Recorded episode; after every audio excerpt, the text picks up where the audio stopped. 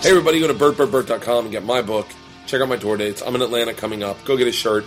Today's guest is a guy I've been dying to meet for a long time. He is absolutely hilarious, and he is a legend on the road. Every wait staff talks about how hilarious this guy is, and this is us meeting for the first time. Stand up comedian, Chad Daniels. This is Wanted to have it like there for him, so I was like, oh, okay. But Jim Norton and Joey Diaz are the only people that haven't held it. Oh yeah, no, I'll, I'm happy to hold it. Uh, it is so good to meet you. Uh, Likewise. I feel like I This is- feel like I've heard your name more than any comic, and it's and it's you're one of the per- one of the people that every fucking club says is their favorite comic. You and John Morgan. Well, that's. I mean, I, I don't know. That's crazy to hear, but it's. Uh, I every. T- it's weird. We get brought up in a lot of the same situations. So someone will be like, "Remember when you did this?" And they'll be like, "Oh, fucking Kreischer, you should hear this story." so it's a lot of that. I think it's just been we've been troublemakers so much we get brought up a lot. But I think so. I remember the first the first time I was in Dayton, I fell down a flight of stairs.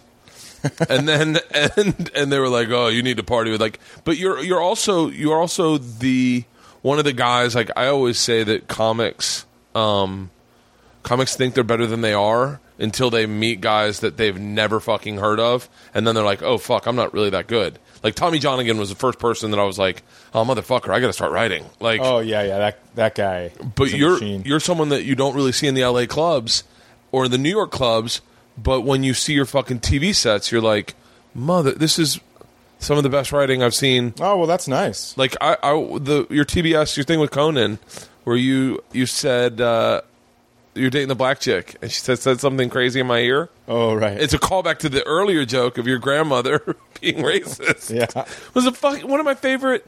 oh thanks. It was really great. Uh, and I was like, mother, I'm not writing at all. I'm not writing at all. Well, there's stuff to do here. Where I live, it's nine months in your house. I mean, I live in northern Minnesota, so it's That's my first question. it's freezing. What do okay? So so let's just start from the beginning. When did you start doing stand up? Uh, 98, I was living in Minneapolis, and I started do, going to open mics at Acme. Yeah, And then six months into that, I got asked to go audition in Grand Forks, North Dakota, for a house MC spot. And my first audition week was uh, Hedberg. shut up. He had just gotten his five hundred thousand dollar deal from uh, Just for Laughs, you Yeah. know, the Fox development deal that he had, and and like he, it was it was crazy. Everyone was talking like, "Oh my God, Hedberg," and I didn't know who he was. You know, I You're just still, I mean, technically an open micer, right? Absolutely, in your opinion, and like, yeah, yeah, yeah, yep, yep. And you're excited to get the house MC gig. Oh, absolutely.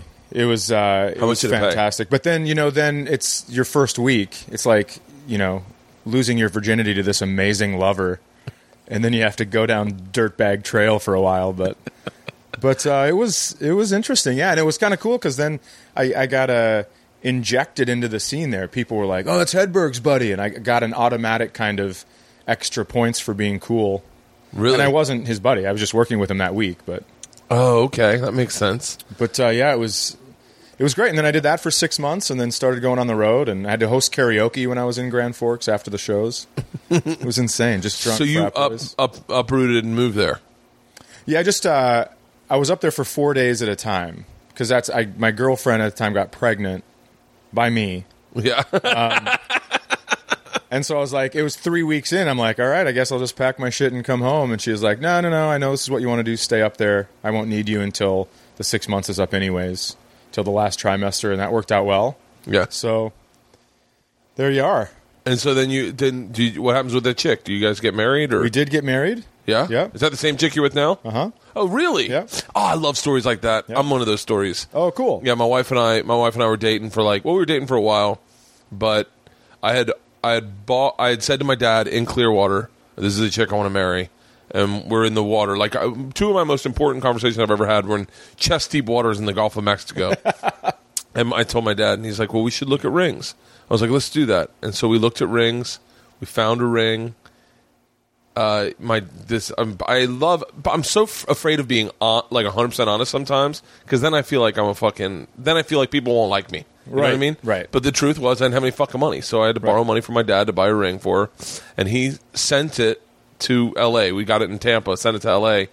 right when I moved in with her. I moved in with her, and then I was going on the road. And the day after I moved in with her, she told me she was pregnant, and I was like, Oh wow. I was like, but she didn't know that I was that I'd already You had the ring. had the ring Oh, and, that's or any, great. and so I was like, oh my god. And then I got nervous. Then I got like cold feet about getting married because I was like, I was like, th- everything was changing all at once. I'm, I'm sure you know those feelings. Yeah. Of being like, well, fuck, I'm not going to be the fun young guy anymore. I'm going to be a dad. Right. And I freaked out, and then said a bunch of things like, "No, I know why dads are always fucking miserable." I was like, my wife was like, "Oh, this is gonna be a treat." I mean, the, for the night we found out she got pregnant, I drank, uh, I drank uh, absinthe, Oh, we're just trying to end it. fucking holding on to something by a thread. Everyone's congratulating me, and I was like, "Oh, congratulating me for being a loser." But I was very, but. I yeah, then I kind of came to my senses, and I was like, "Wait, I really, I really love, I still love her, but Right. I was like, this is the right move." Yeah, I uh, I was the. s- I mean, I feel like we have a very similar story. My thing was, I bought my ring with tax returns of a open mic comedian, so you can imagine how much money the ring cost. Yeah. And then later on, I tried to. I was like, "Hey, I'll, I'll get you a better ring," and she was like, "No, this is kind of cool that I have this. We had nothing, and this is a representation of that, and we're still we made it, or you know, whatever." Yeah. Whatever the bullshit she said. I can't remember, but um, but yeah, the kid thing too, man. I was like, I even wrote a bit one time that was, uh, it was people always say babies are miracles, and I agree. Their feet are tiny, yet they can somehow step on all your hopes and dreams. Because I was just like in that mindset. Yeah. I was in that mindset because one guy told me as soon as I, I called a booker one time, and he goes, "Oh, kids ruin comedy careers," and I was like, "Fuck." And then uh, my kids have made mine. I mean, honestly, if you look at every single, I have three CDs out, and it's all basically dad stuff. So Yeah. It's it's it's an, a really fascinating. Your career is really fascinating, and I and I, I'm, I'm hoping I'm hoping that I'm hoping that people recognize your name on the podcast, so they because every every podcast is fucking host or guest driven. No one fucking like, but I'm hoping they go, go. I know Chad Daniels from TV, but then they don't know all the stuff that like all the folklore around you.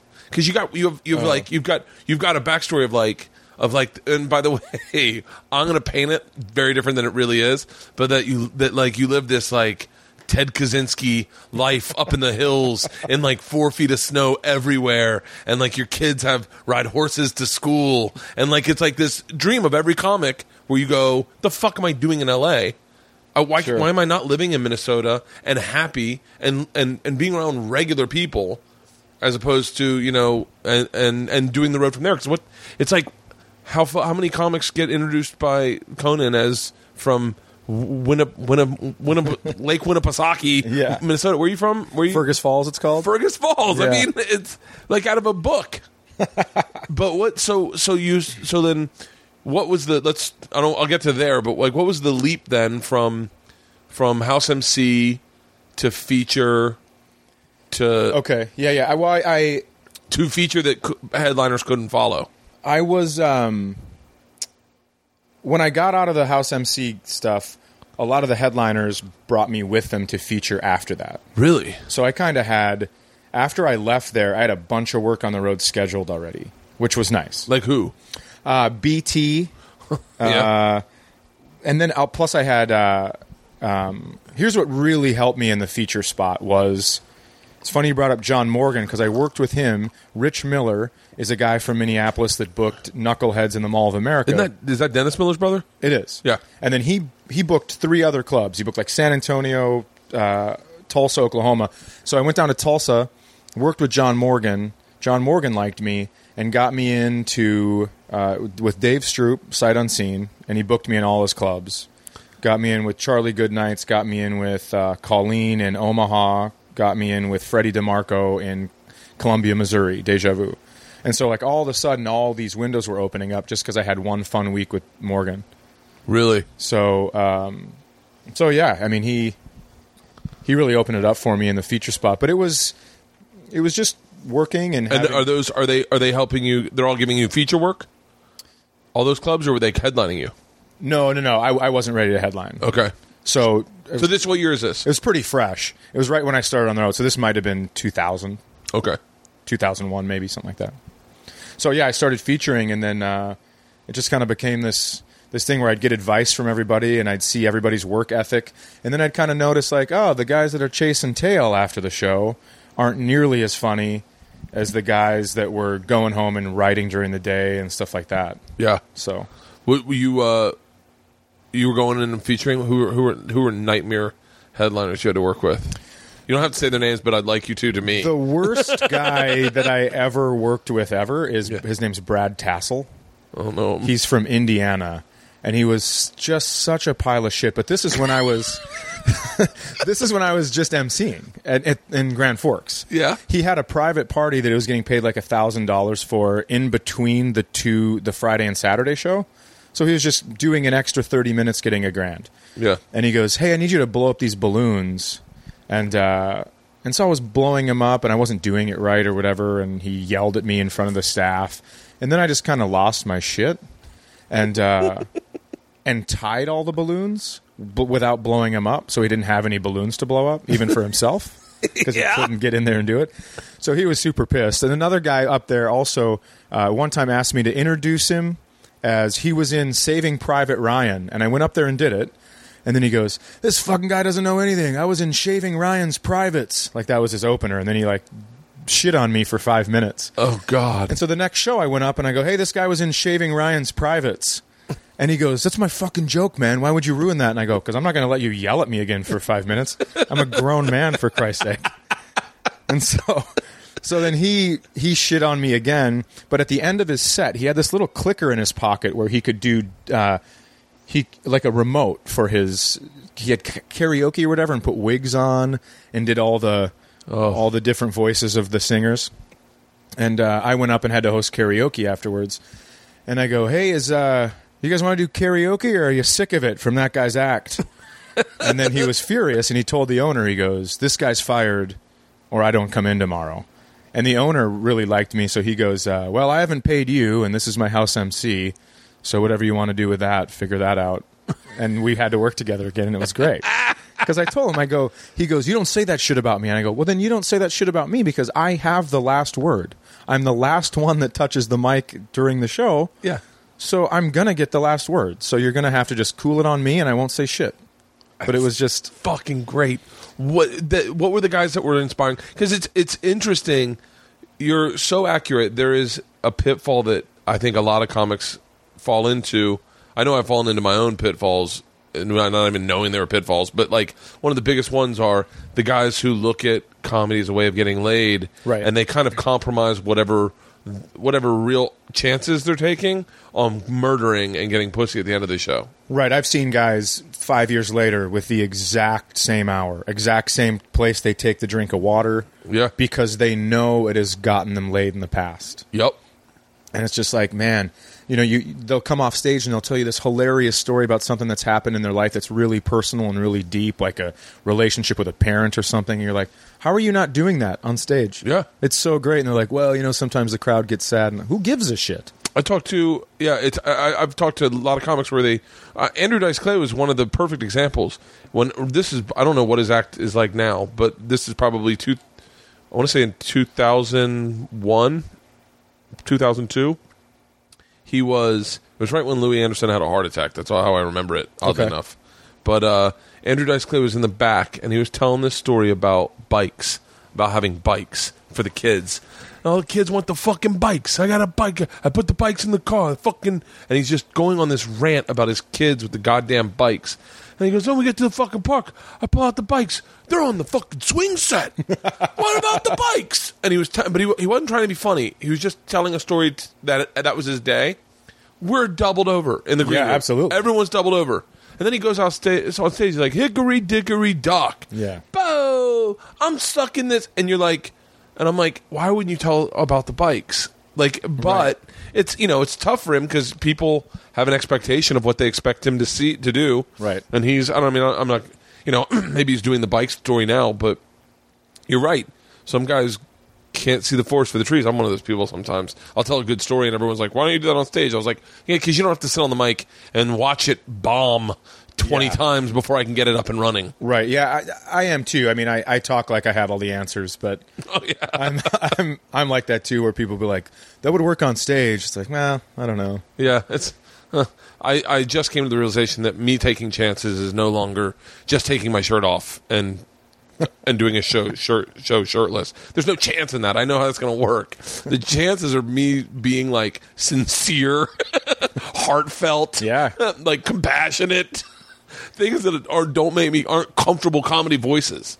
Yeah, I talk about. Uh, I I started talking about my dad's split when I was younger, and I brought that up on stage, and people get so fucking sad. But I because I'm talk, trying to make the point that every guy in the room has daddy issues. Yeah. they just won't admit it because if you see a guy stub his toe, he's like, "Yeah, you fucking idiot! You can't even walk right." And well, that's just his dad talking to him. Yeah. So I brought that up, and people just like their shoulders slump Yeah. until I make it funny. Because I went in to get my first car, and uh, I owed my mom. The credit report said I owed my mom forty thousand dollars in child support because my dad had stolen my identity. Are you serious? So then it's great, you know. Then all of a sudden the story's like, oh, this is fucking at least Yeah. yeah interesting instead of sad. But So wait, do you know your dad at all? uh, yeah, I know him. I mean, he's gone now, but Passed? yeah. How old were you, were you when he passed? Um, well, I don't know. I mean, no one really knows that he's passed, but that's just what we tell people because it's easier. Really? yeah. My sister and I were like, listen, pinky swear, he's dead. Let's do this. because when people act like, so I live in my hometown. I moved my kids back so they could be closer to, uh, my wife and I grew up in the same town. And um, so, yeah, we just made a pact. We were like, I'm so sick of trying to guess where he is that let's just pinky swear and tell everyone he's dead. Are you serious? Oh, that's fucking great. You why aren't you talking about that on stage? that's great. So wait, you moved back to your hometown. Yeah. So I don't want to get there yet. Okay. Uh, that's my that's my cuz I'm fucking I dream about that. I dream about living in a in like in like a small town where it's like kind of cool and beautiful outdoor shit and your kids don't have to worry about speedballs and Right. weed and I know my ki- my kids are literally probably what my oldest is 10 2 years away from getting introduced to marijuana 2 Sure. years 2 fucking years but so so you you feature I'm I'm certain you were an act that a lot of headliners couldn't follow quickly I'd imagine you just found your voice quickly Uh, yeah, I kind of did, but I, I I took a windy road to get there. I mean, I thought I had my voice, and I was in the beginning. I was very boy bandy, like uh, you know, fit, very fit with tight shirts really and uh, hopping around, very energetic. And then the best thing that ever happened to me, I sprained my ankle really badly one time, and it was my first headline gig in Sioux Falls, South Dakota, and I had to sit on a stool. And the whole time I'm doing these bits that require motion for laughter, I'm sitting on the stool going, "All right, motherfucker, tomorrow you write, and you write jokes where you can stand still." And that was it. So then I had to. Then I kind of changed it from there on out. I was like, "Let's just be honest, no tricks." And then that was kind of the beginning of my comedy now. But That's so great. I used to I used to do a lot of yell not yelling, but a lot of like intensity. Sure. And I'd lose my voice if I like if I did if I was working for the whole month. Like I could work two weeks back to back, but on my third week my voice would be gone because I'd lose it on the second week, and then it would destroy it on the third week.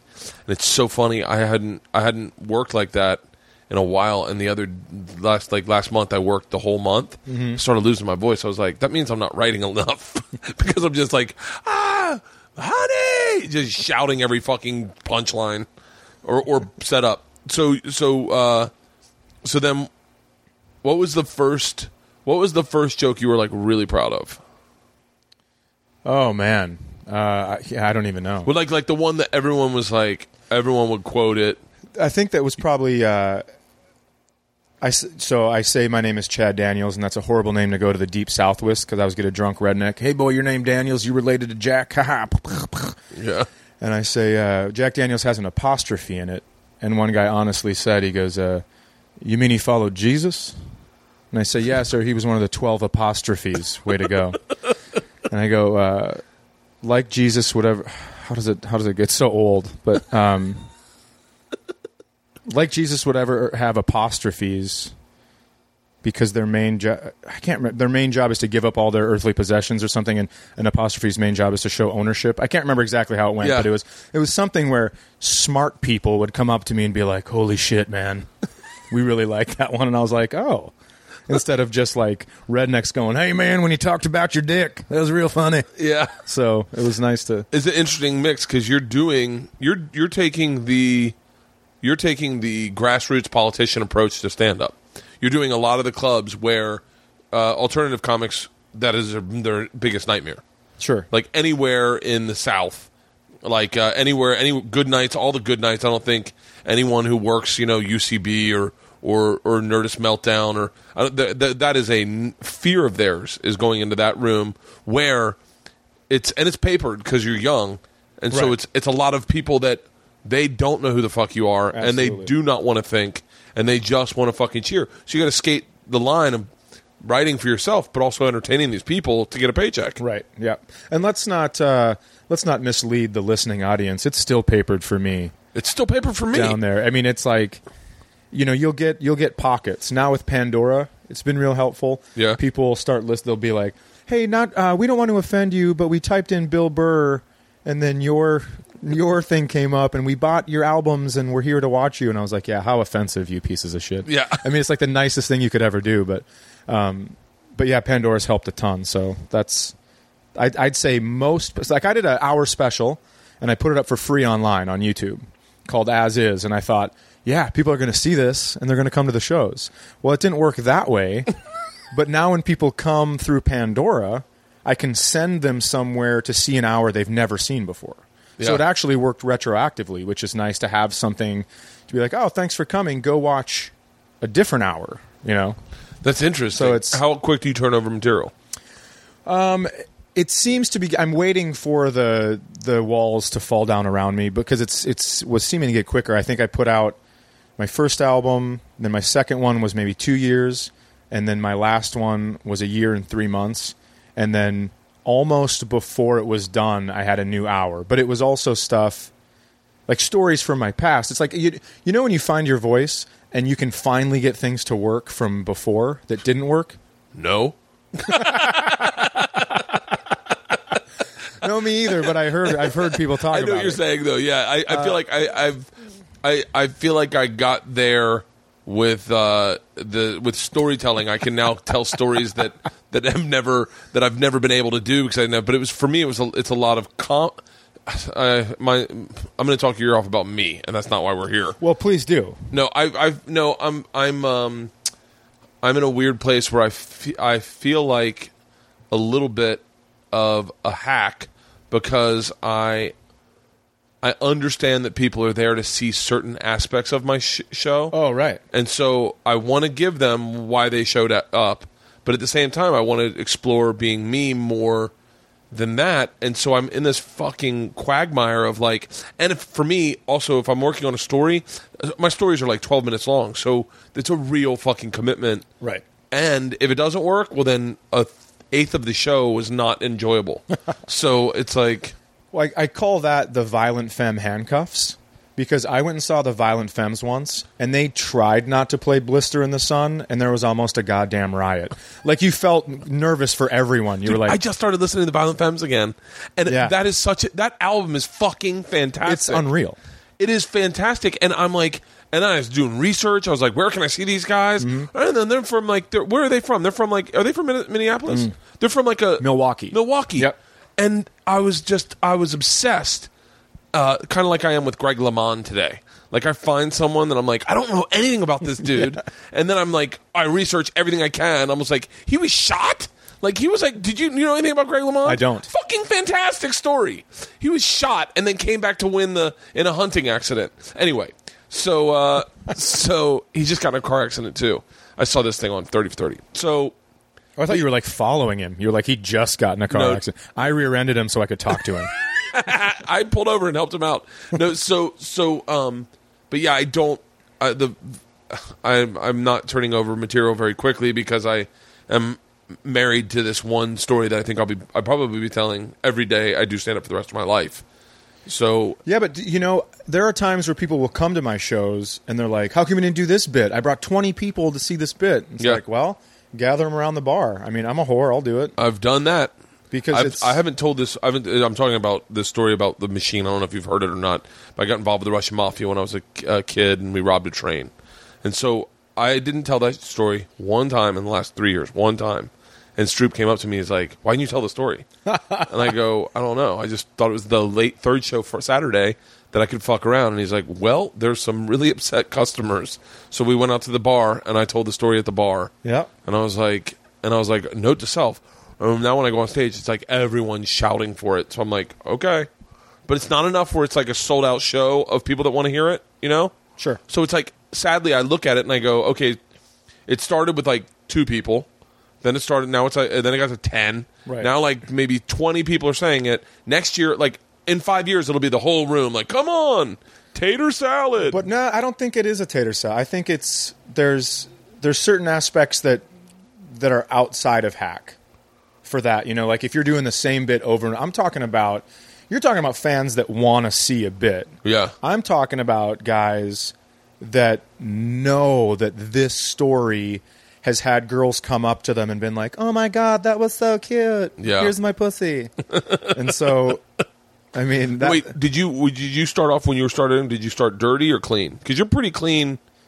Like you can work, you can do TV pretty well. I can't. Yeah, I can. I can take the swear words out, but um, I started off kind of the kind of the same. I think. I mean, I curse a lot Yeah. on my in my club shows. I curse a ton, and people just have to get over it because that's just Yeah.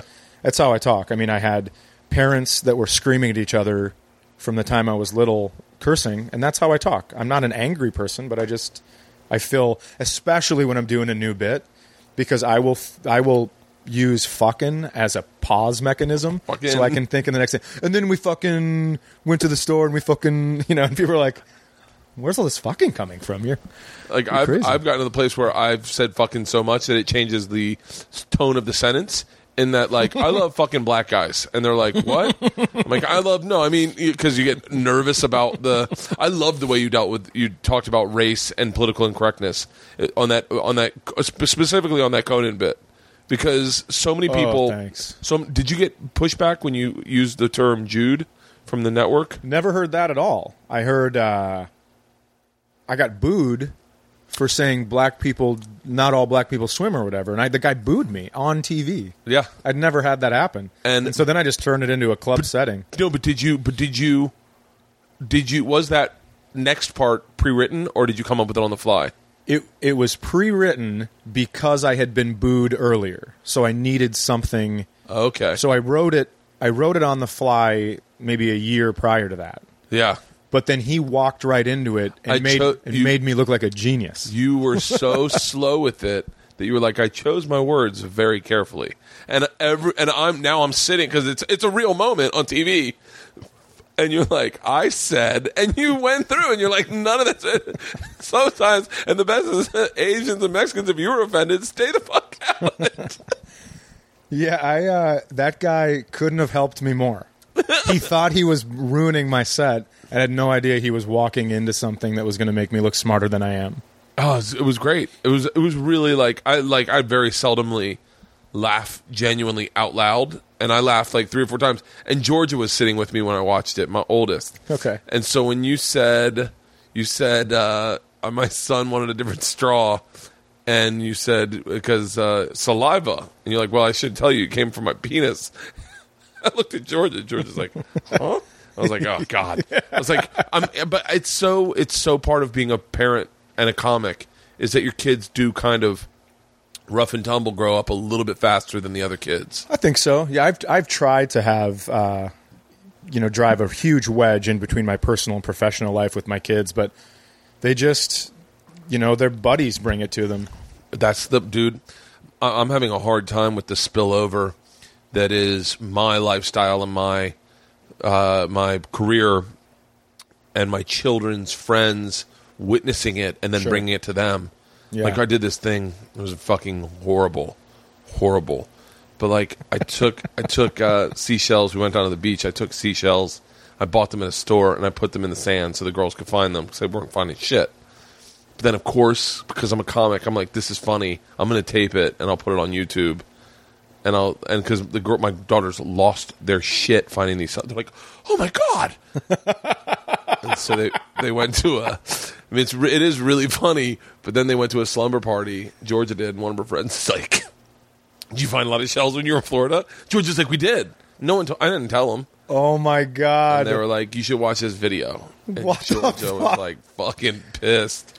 She was like, "Dad, like, why would you do that?" And my wife had to be like, "Listen, Dad has a good heart, but he's different. Like his brain works different than other daddies, and sometimes you know he wants you to have the best that you can have, and he wanted you to have that great experience, and you did. You had those great moments, and for Dad, that's what it's about." And George is like, "It's, it's lying to us."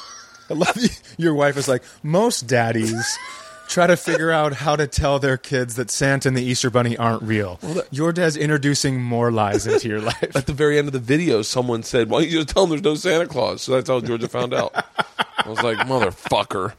I was heartbroken. I was about to get on stage in Fort Lauderdale, and I'm not the kind of guy. I don't have like, like you said, I'm not a guy that has an act. Like I don't have like a. I can't just go like, oh fuck, I can't just like be like, turn it on. All right, everybody. Uh, Right. a, lot, a lot of beautiful women around uh, in Fort Lauderdale. Not in this room. Like I, I'm not that guy. Yeah. So like, if something's on my head, on my mind, I talk about it on stage, and I hope that it turns funny. But I'm not gonna, I because then I'll obsess about it the entire time. So I talked about it on stage, and it didn't work. But fuck it, it will work one day. I'm, I'm. That's so funny, though. It's it, you know what's really fascinating is getting other people's perspective of your bits. I had this joke about my daughter seeing my dick the other day, and it was it was three months ago. It was when the earthquake happened, and the I ran into the room. Not to, I'm not going to do the whole bit, but I'll tell you the part that was perspective wise. I would never have listened to. I ran into the room naked because I was nervous, but they just I woke them up. They didn't even feel the earthquake. Oh. But the sh- room now is shaking, and I'm naked, and my dick's bouncing along with it. And then the joke that I thought was really funny at the tag was, "I am." There's only one thing I'm certain of, and they will never see a dick with that much presentation. Like my dad's dick shook the fucking earth, like Muhammad Ali.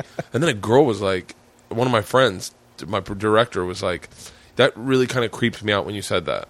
I was like, "What?" She goes, "Because I thought of seeing my dad's dick versus a dick I wanted to have sex with, and it makes me feel gross."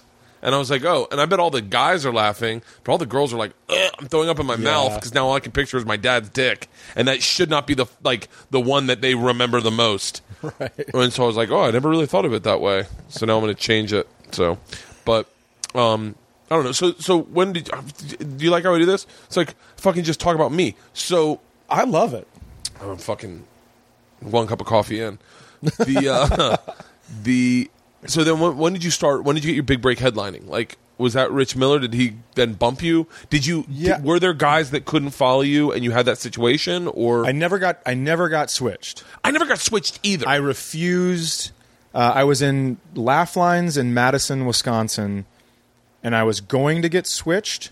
yeah. And then I, I told the guy no. I go. I don't care if it's not a good show.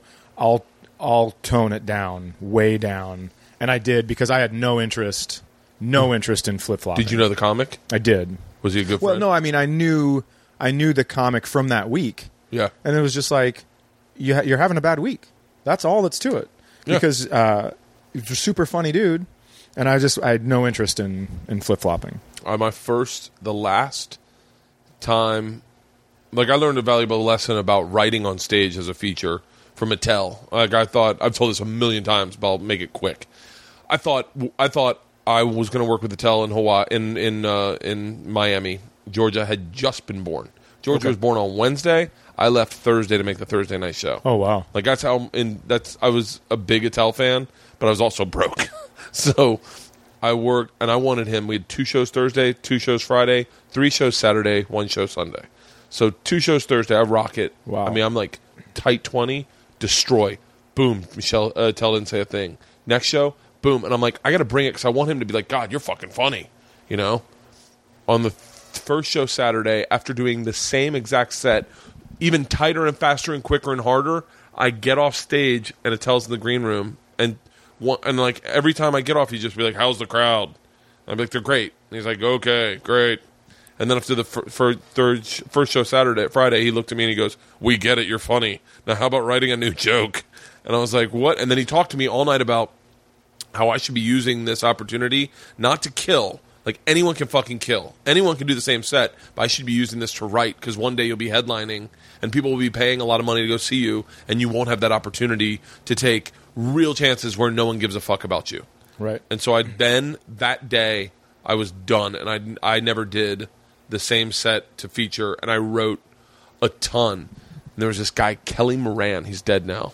He was uh, he had a club in Amarillo, and he was the piano player from um, the comedy store back in the day. What? Like he was like the, he played the piano and and like he knew everyone. He knew everyone. He's also had a little bit of a drug problem. I don't know if that's important, but it is in my in my book. Uh, It always is in my book. We were at Laughs Unlimited in Sacramento. Have you ever done it? Uh-uh. Okay. You're grateful. You should be grateful. so I, I used to feature there, and I was always writing and always writing. But then there was a time where your writing got to the point where you could really come up with. I was coming up with things really good, and I was and, I, and I was, Kelly was having a hard time following me. And at, like the Thursday, and he was really cool. Thursday he comes out and he's like, um, he's like, I don't, I'm not asking you to tone it down at all. You got to do what you do, and I understand that you're writing. But he's like, you got to like really pump the brakes for me, like right before you get off. And I will. I was like, I will, I will. And then he sits down, the manager, and he goes, uh, "Why isn't Bert headlining? He should not be featuring." And the manager was like, she goes, "He's not a headliner." He goes, "No, he clearly is. I'm having a hard time following him, and I'm your headliner, so you should have him headline because he can totally headline." She goes, "We don't headline first time headliners," and he goes, "Excuse me." She goes, he goes, that has nothing to do with it. If he's funny and he works his club, he should be headlining. Right. She goes, he's never headlined anywhere else. And he looks at me and he goes, what are you doing next weekend? I go, nothing. He goes, I have a club in Amarillo. You want to headline it? And I go, yeah. And he goes, he's now a headliner. Will you offer him a, offer him a fucking week? Wow. And I went down. I went down to Amarillo the next week, and Kelly, I think, fell off the wagon, and he sat in the back of the club with a cigar and my joke book that he found in my bag, and he just flipped through it and he just read out premises. And it was like one of my favorite moments ever. Holy shit. yeah, he that's was like, great. Elvis Dream. And I was like, it was like De Niro in Cape Fear. And I could just see the smoke billowing. The only rule, they're like, you can say N words, you can say anything. This is his brother, but don't say a GD. If I hear one GD, the show's over. I was like, you can't say goddamn. They're like, don't even do it now, boy. What's wrong with you? Uh, that was a fucking fascinating comedy family. His That's insane. his youngest brother would come to the shows and you get fucking hammered with him and have a blast and he loved coronas. His oldest brother ran the club and they all i think they all dabbled in pills. I think maybe they all stopped i don't know. But his oldest brother would pick you up smoking those long 100s and he had a comb like a like a brush comb and he'd feather his hair and he'd comb it and he had one bad hand one bad hand that didn't work and he'd put it on the steering wheel and have a cigarette in it and then he'd be combing his hair and he'd stop at his dealer's house on the way to the club and get drugs when he was taking you to the fucking club. He'd be like, I gotta run in real quick. And he'd hop in and he'd come back out and I'd be like, oh, they were so, and I loved them and I, and I hope that I didn't just slander them, but they were fun as fuck to be around the whole family. All brothers. And then Kelly passed. I think he overdosed. oh, but- that's that's too bad. I loved those clubs. Like, I loved Yep. those experiences you'd the, have. the uh, I don't want to call them. Yeah, just the interesting clubs with it, the, what the non-corporate. I'll call them Yeah. non-corporate, where the rules didn't necessarily apply. And there was always a handgun involved. Always, always. someone had a drinking problem someone like there was drugs or alcohol and a handgun and you and you just and you always got cash at the end of the weekend Yep. uh, what was the like what were your clubs that were like This one wasn't like that. There wasn't drugs going on and stuff like that. But as far as uh, an intimidation factor, Milwaukee. The Uh, Mil- was this the one that was run by the biker gang yeah, or one of the. guys. I mean, but he was the he was the kindest. i think he i think he i i, I oh, go i No, no, yeah, yeah. His name's JD. yes it's Yeah, jd Yeah, yeah And he's such a kind soul. Yeah. it's unbelievable. One time, I'll even tell you. I got a couple stories about this one, but uh, he they had another guy there that was kind of ran by his own rules and got in trouble a lot. Yeah. but he uh, he'd always have like a knife with him for protection. Or for protection, as I put up air quotes, Yeah. and he'd fake like put it to your kidney or whatever. And uh, one time I got I got taped up against around a pole because I was like, "You and your fucking fake fake gangster lifestyles, you pussies think you're so fucking tough, and they tape me to a pole, and then this guy gave me kidney punches. Like they'd go drink a little bit, and I'd be like, "Yeah, you fucking." My fucking daughter hits harder, and she's not even born yet. You pussies, just come over and rap me a couple times. So uh, I was real sore the next day, and uh, then I'd go back. And one time he pulled a knife on me, and uh, I go, "Oh no, please, please don't!" You know, like the fake. I'm scared. Yeah. And then the, the last time, he took out a gun and put it to my shoulder. And uh, as I grabbed the gun and I pushed it away, and at the same time slid my arm up his chest into his neck and just threw him against the wall. And I go, knives are funny, kidney punches are funny. You ever point a fucking gun at me again, and I'm going to turn it around and I'm going to shoot you in the face. and then I just walked away, right? And thinking like my heart's beating so fast because I'm such a pussy. Yeah. It's unreal. All he would have had to do is like, what? And I've been like, just kidding, shoot me. I don't, I don't care. just stab me, whatever you need to do. Get it over with quick. I'm such a puss. Make it happen. Make it happen. Oh, God. I'm not worth it. So to let you know how big of a pussy I am, and in Fergus where I live, Fergus Falls, there's a little a burger shack, and then there's a crosswalk through their parking lot to get to the outdoor patio where you eat. And uh, my daughter was like ten feet in front of me, and we were leaving, and we were going to go through the crosswalk, but my daughter forgot napkins, so she turned around, and then I kept walking and opened the door, and this car, this woman who's not even paying attention, this girl actually. F- flies through and she's she's like on her phone or doing something with the radio and I think she would have probably killed my daughter, right? So she stops at the stop sign, and I come. I have ketchup in my hands, big things of ketchup, and I throw them all over her car. I just like sp- spazzed for a little Yeah. bit, and she rolls down the window. She goes, "What are you doing?" And I go, "You would have fucking killed my daughter. Pay attention, you piece of shit!" Like I'm screaming, right? Yeah. And she goes uh, through like just a, an inch of rolled down window, sticks her lips on, goes, "I'm going to get my boyfriend." And I go, "You tell your boyfriend I'll be sitting right over there waiting for him." And then she takes off, and I go, "All right, kids, grab your stuff. We're eating at home." like I just left. I'm such a puss. but uh, but then so uh, oh so another time I uh, it was a hundred 105th anniversary of Harley Davidson and it's in Milwaukee. So there's this huge festival going on, and I'm there for the week. And I'm I get there Thursday, and I'm supposed to do radio radio Friday, and I start drinking on Thursday. And they go, "You can't miss radio because it's at the Harley Davidson factory tomorrow, and everyone's going to be listening, and we want people to come in." And I go, "Have I ever missed radio? Like real cocky? Yeah. Worst thing you can do: get drunk, blackout, wake up." In like a big, huge pile of sand, there's construction downtown. I'm just like sleeping on a pile of sand because I guess I thought it'd be comfortable. Yeah. I missed radio. so I walk back to the condo. I have like a hundred messages on my phone. JD's sitting outside of the club with two of his uh, two guys that he rode motorcycles with. Yeah. and they're huge. And I walk over to apologize, and this one guy takes a step towards me, and I go, "Oh my god, you're about to get knocked unconscious." So I was just kind of like, "Meh, "Okay," tilted my head a little bit, and then JD goes, "No." And the guy steps back, and I'm like, "Oh, okay. Now I see where the the influence and the power of JD comes in. Like Yeah. I never really knew it was real until he put his hand up like the Matrix and was like, "Wait." And then the guy backed up and he just goes, "You broke my heart by missing radio. You're fired. You can come back in 8 months, but you can't do the weekend." And I was like, "That's a lot better than getting the shit beat out of you." I'll tell you that. So really? So you just went home? I stayed and I, I partied for the rest of the rest of the Harley Davidson festival, but it was kind of weird because people found me on the they they were like, "Hey, we came up to see you do comedy tonight. Looks like you weren't there, but you're here. That's weird, right?" And I was like, What are you doing? I missed radio." J uh, JD when I when I worked there, I went there with the Jameson tour. That's when I first heard of you. Was the Jameson tour? Like when we did the Jameson tour, we came into um, Mil- Min- Minneapolis. And Okay, Acme. Acme, Okay. and uh, the guy that runs it, Lewis. Yep. He was like, he was like, he's he. I think he said you're real funny, but you're dirty. You know, uh, you remind me of Chad Daniels. I think he said something like that. But there was a poster of you. It was a poster that now I kind of I think probably the most the pi picture that you they use for everything. Okay. But it was like you had just put that poster out, and it was all over the club. And he's like, "You remind me of Chad Daniels, but you're you're too dirty." And I was like, "Oh, thanks." And in my head, I was like, "But that's the first time I heard of you." And I think Billy Gardell or Danny Bevins had seen you work, or or or even maybe Steve Byrne, and they're like, "Hey, he's really fucking funny." And then just right after that, I worked with Tommy Johnagin, and your name was brought up by everyone. I worked at I worked at I can't remember the name of the club. Does JD still run it? He doesn't. Milwaukee Comedy Cafe is what it's. Yep. Yeah. we worked there with the Jameson tour, and I said to the way he didn't like me at all. I used to close the Jameson tour, so the second I walked in, he didn't like me. He goes, "You're not on the show." I go, "What?" I was like, "Hey, "You don't get to pick who's on the show." Jameson picked who's on the show.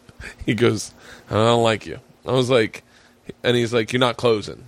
I said, what the fuck? I said, "Well, we fi- I close because that's it's easier for everyone if I close." And he's like, "Yeah, well, you're not you're not closing. You're going first. I go, "I can't go first because it'll fuck the whole show up. We have like we have a certain way of going." And he goes, "Well, you're not closing and you're not going third. I was like, "He's like, you're not even a headliner." And I was like, "Wait, I am a like in my head. I'm like, how is this working?" But it was like everyone was in suits and everyone was like, it was this there was this hardcore intimidation factor so and then and I was like whatever and and then he asked for money for me to pay for my drinks.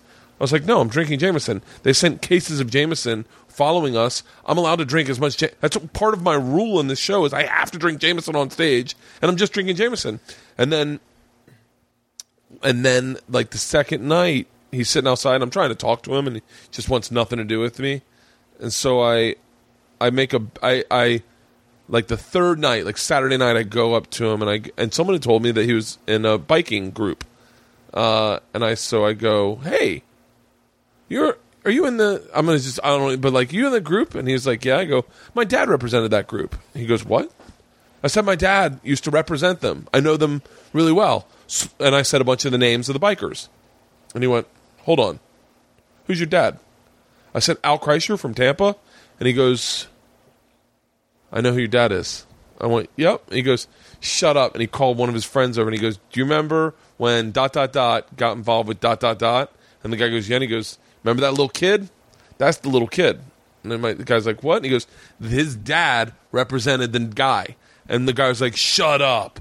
So I knew them. Oh, my And I was God. like, and I was like, I was like, how crazy is that? I got to call my dad. My dad will fucking lose his mind. And he was like, I can't believe that. That's so cool. Yeah, they were the Florida chapter. We, we we drove down. We knew those guys. I know though. I know all this. And he said all the names, and I remembered their names. They all had nicknames. Sure. And and he was like, and he was like, okay. So then he liked me. I still couldn't close, but he liked me. and then he said, so on the last night, I go, I said, made a deal with the wait staff. They were making fucking banana tips. I mean, their tips were through the roof. I go, I bet I can increase your tips.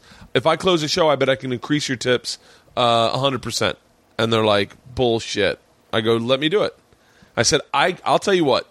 If you if you collectively or I said if every single one of you doesn't make over $150 in tips on both shows or on one show Sunday night, on one show, then I will get naked on stage and you can take a group picture with me. But if everyone makes over 150 bucks, you all have to get naked and take a picture with me. And they were like, "Fucking done! If you can make us 150 dollars in tips, done." And and so we do this show, and we get done, and everyone's made fucking amazing tips except for one fucking chick.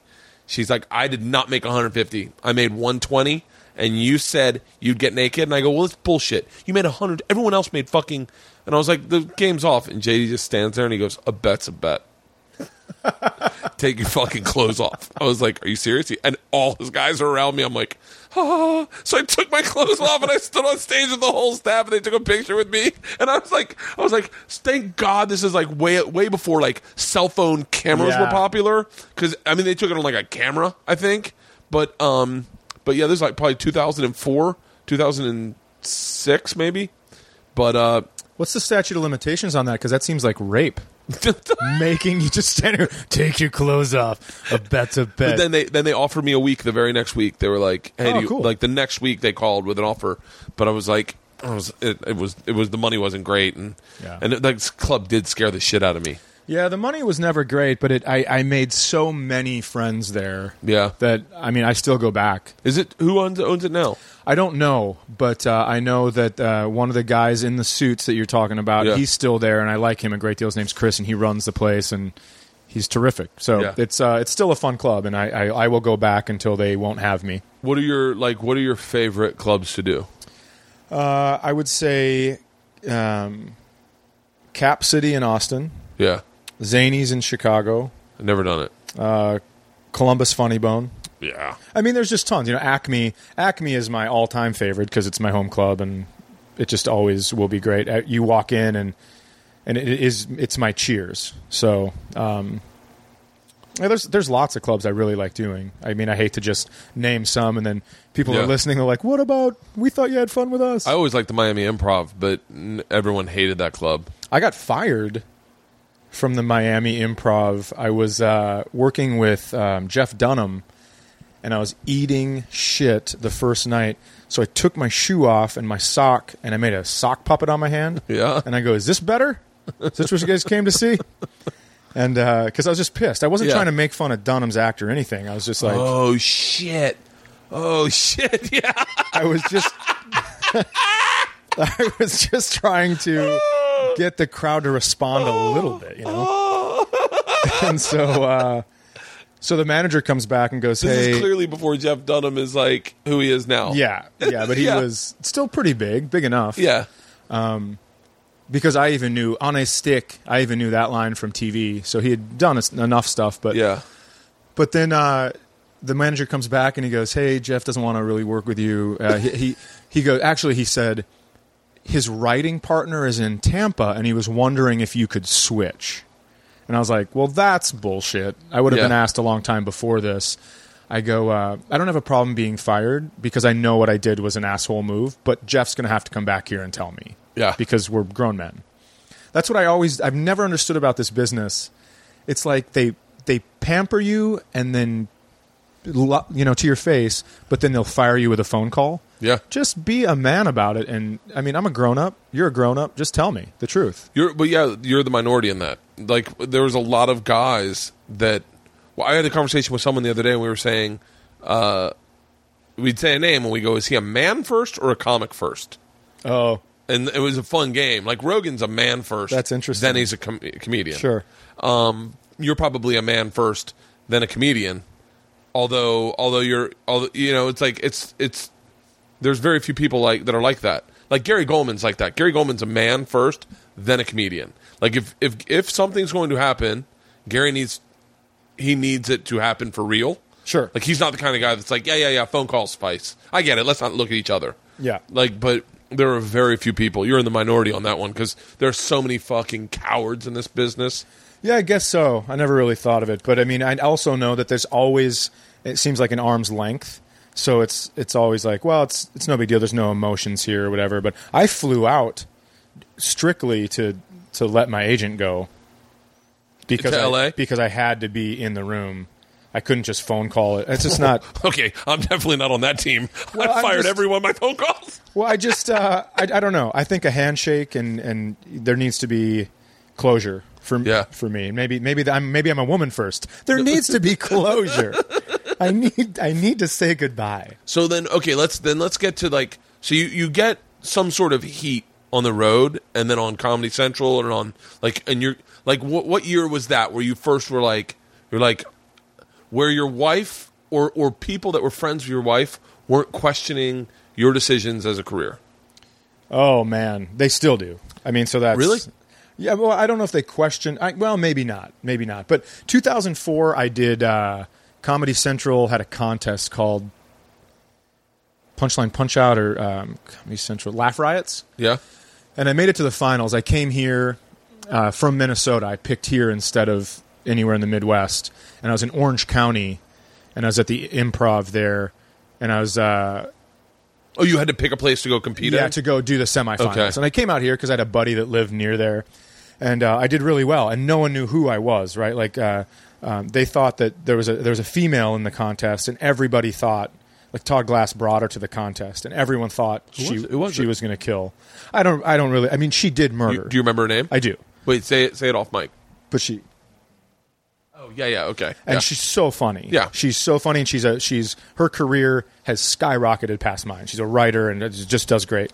But uh, I um, but I ended up winning the contest, and so I got a lot of heat from that because I was like thin and I cared about my health, and then I uh, I got an agency through that, and then I did the finals and ate shit. But uh, through through that first one, I got uh, Montreal heard about it and called me and was like, "Hey, we want you up here." So I did New Faces. So 2004 was kind of my, and then I got I did the Late Late Show with Craig Ferguson, Yeah. and so that was kind of what I thought was like, oh, I guess I'm just going to be famous now. No big deal. And you're still living in Minnesota. And yeah, I still live. And then uh, You got two kids at the time. You have a probably no, uh, one just kid. one. Yep, one kid at the time, and um, yeah. So then I thought everything was moving in the right direction, but then it's like you take your meetings and you fizzle out, you know. So you just go back to doing. You fall into the old routine, is basically. Did you think about moving to LA or New York? Uh, I moved out here for six months. I lived in Oxnard, which is like an hour north, Yeah. for six months, just to see if my agency would actually come through with what they said. And they were getting me more auditions when I'd fly out here for a week than when I was here. So Really? yeah. so now, so then so at the time, you're one kid. You're, are you living in your hometown, or you where are you based out of at the time? Uh, at that time, I think I was Minneapolis, or maybe an hour south of Minneapolis. Okay, and then and then the road kind of takes off. Still, Yeah, I mean, I've always I've always had good luck with keeping my calendar full, yeah. which is which is nice. It's what do you nice. think it is? Like, okay, I'll tell. I'm going to give you my example of Okay. me, and then you define you. Okay. The reason I will consistently work, or the reason I have consistently worked in this business, are I'm going to say three things. I'll say four. The last one's kind of like a and that too. Okay. Um, number one, I'm fun to be around. I uh, the club enjoys me, the staff enjoys me. I have a good time. Number two, I'm not a dick. I'm not a diva. Like so, I think that I don't ever, I never complain. I always do whatever press they want. I always do the shows. And number three, I sell drinks on stage. So I think on my bar bill for the clubs has always been through the roof. So I think that they love having me because everyone makes money. The staff. And number four, I think I'm funny. Like I think I'm funny is the last. But like I think because I'm a good guy or they like me, I think that's why I work. And I think my sense of humor. I think if you said to like, I think if you called up Dayton Funny Bone, they're like, "Who's your favorite comic?" They may go, uh, Bert, depending on who answers the phone, Bert Kreischer. And they're like, "What's is your favorite joke?" And they're like, "Oh, I don't know any of his jokes, but God, he's fun to be around." Like, I think, Sure. Like, I think Yeah. that's why I work. Uh, I would absolutely say that's for me as well. I, I used to go out with the staff constantly. Yeah. And because my, my mentality was when there's an open week or a fallout, the booker will go to the staff and say, Who would you like to see back? And I wanted my name to be on the top of the list. Yeah, and and it wasn't like that was my own. I mean, I had fun with the staff. I had a ton of fun with the staff. So, um, so I think that I think not being a dick is another huge thing. The first time I worked with John Morgan, I was telling you about in Tulsa, Yeah. there was a baby shower. We went out and bought stuff and hung out with the staff, and like we're humans around Yeah. them, not just comedians. And that taught me a lot. Not you know, some comedians have a problem with John Morgan's act, like oh, it's the same shit, it's hacky, whatever. He's a world class entertainer. That's just a fact, and um, he's a great human being. So, um, so I kind of learned how to how to be a comedian but a real person at the same time yeah. from him. And uh, yeah, I think yes, I think I have the exact same list as you. I, except, I think you're- the selling drinks. I think you might be funnier than I am. No, I, I don't think so. But I, I don't sell. I don't know that I sell drinks. I don't know how. Do you drink on stage? Uh uh Oh, really? Yeah, because I I can be a real asshole on stage, but it's not to people in the room, just my mentality overall. Yeah. But I'm like a I'm like a very lovable asshole. It's almost like a a release where people are like, I think that too, but I'm going to let him say it. Yeah. that kind of a thing. So um, so I don't drink on stage because an asshole is one thing, but a drunken asshole is a whole other ballgame. Yeah. You know, if people complain about something I said, if they can bring drunk into it, then Yeah. it becomes that they can win the argument. But if I can just go, no, I'm just a prick. That's all. Then Yeah. that's that's tough to argue with. Yeah, I, I, I'm a very lovable drunk. So like I, I, I smile, I laugh a lot. Yeah. So like when I drink, I like. Oh, I told Fitzsimmons I give him five thousand dollars to watch my act and tell me what to get rid of because I it's I I would say lately I've just it's like I fucking did a guest set with Steve Byrne the other day like uh, like two days ago with I met Ahmed, Steve Byrne, and Roy Wood Roy Woods. Oh, Jr. wow. And I show up because I'm casting my show, and um, and I was like, I might as well. Steve's like, you want to do set? And I was like, yeah. I do my set, and then and it's good. It's I'm getting laughs, and then someone's like, because it's I have a little bit of a, little bit of a fucking history with taking my shirt off. Someone's like, "Take your shirt off." The second I take my shirt off, everyone's like, "Finally, he's going to be him." And I was like, "Oh, I can't just like I have to be this like larger than life, hammered, shirtless, sweating, like, I shed blood last night, like." like so I, I feel like I fucking I feel like I've created this character that I'm to live out my life being when I just like I'm, I'm working on new material. Can I keep my shirt on? That's like when you do crowd work at the beginning of a show and it just oh. destroys, and you're like, oh fuck, my jokes aren't this funny. I'm in deep shit. I have done I've done crowd work that I can't follow. Yeah. That is that I've done things on stage where I go, that's so great, but I can never do that again because I don't know how to follow it or incorporate it. I did this one thing the other night, which was possibly one of my fun, one of the, my greatest things that I've ever done on totally on accident. I girl goes to the bathroom. She's a, it's a, I want to say it's in Dayton. It was in Dayton. She, girl goes to the bathroom and she's with her guy. And as as she, she leaves, I go, "How long you guys been together?" He's like, two years." I go, "Can can I do something?" He goes, "Sure." And I said to the lady next to me, "I said, can I borrow your wedding ring?" And I said, "Let's just put it on the table like you're asking her to marry you." and the guy goes, "I'll fucking do it." And I was like, "Perfect." And so, so I go, "Better yet, better yet." When she starts walking in, you walk past her and say, "I left something for you," and she'll see it and we'll witness it. So then she starts coming in. He gets up and he goes, "I left something for you." She comes down. She sits down and she's like, "The fuck is this?" He's out of the room. She's like, "What the fuck? Are you fucking kidding me? Oh my god!" And then and I'm nodding at her. She goes, "This is a fucking joke. This is a fucking joke." And then some bitch in the back ruins it. She's like, "It is a joke. It's not. He's not really proposing." And she goes, "Are you serious?" I go, "Fuck." I go, "Yes, but now he's gonna come in the room." Will you have the ring on and jump into his arms like, yes, yes, yes? she goes, yeah, 100%. So she puts on the wedding ring and the guy comes in and he's like nervous. And she goes, yes, finally, yes, yes, yes. And it was like greatest. And then all, all of a sudden everyone's like, what are you going to do next? I was like, nothing. That's it. I'm going to do a joke about my dick. I don't have anything to follow it. I've had, I love those moments though when you discover something, those crowd work moments, but you can't make a career out of it. I mean, Yeah. Ian Bagg can, but Yeah, God, that guy's something else. he's a monster. he helped me a lot too. Yeah, Yeah. He's one of the greatest guys. He's one of the greatest guys. I get my. He's my wife's favorite comedian. Oh, I, I believe that. Yeah, she loves him. Yeah, he he was he was he he was the guy that inspired me to be able to try to guess the car people drove. Oh, 'Cause that's funny. Ian is so good. He can guess what car they drive. Yeah. Mm, you look like you would drive a F one fifty. Am I right? no, is it a Toyota Tundra? I knew it was a Tundra. Holy crap! There, you look like a truck guy. For sure. yeah, that's great. So um so then what now I probably the question that every comic has for you. Why Minnesota? Uh, Well, born and raised. Um, I wanted to have my children have as much of a normal life as they could because I, I picked my career. They had nothing to do with it. They were just kind of born into this situation. Do You realize how ridiculous that sounds to every comic who's like, "Wait, my family has a say?" well, well, I mean, I just gave them the. I just gave that to them. Yeah. Because uh, because I'm gone a lot, and Yeah. so I wanted them to have cousins and grandparents and whatever else around when I wasn't.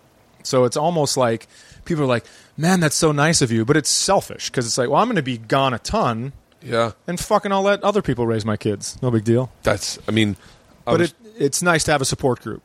that's great. And Around, and yeah. then, is it hard to get in and out of there? Uh, it can be, yeah. You know, sometimes I'll I, mini. I fly to Minneapolis a lot or Fargo, but the problem with Fargo is in the winter they're like, we're just going to de-ice the wings here and then fly out. Then you get to the runway and they're like, we got to go back and de-ice the wings so you miss your connection in Minnesota or in Minneapolis. I've missed my connection a lot from Fargo in the Really? winter. but um, you know, it's it's it keeps me grounded a little bit. I mean, of course, there are times if I want to get real, like you know, real personal and private about it. There are times where I sit and I look at the lists of festivals, and I and I have my little pity parties. I'm like, what the fuck are some of these guys doing at that festival? You know, it's like, oh, I get it. They're seen every night in L.A. or New York, and and they they go out and meet people and have drinks, and I sit here in my little fucking shanty and and uh, and just cry into my beer about it. But um, but when I boil it down, I think I'd rather have it the way I have it than my my grandpa told me one of the best things. He goes, "The reason the grass is always greener on the other side is because they spend all year covering it in shit." And I was like, "All right, that makes sense, I guess." so uh, so yeah, I just kind of keep uh, keep my eye on my own bobber and not worry about who's at what festival and and Minnesota works. You know, Yeah. I- internet and airplanes have made it very doable. Yeah, yeah. It's it it it it seems like a it seems like um almost uh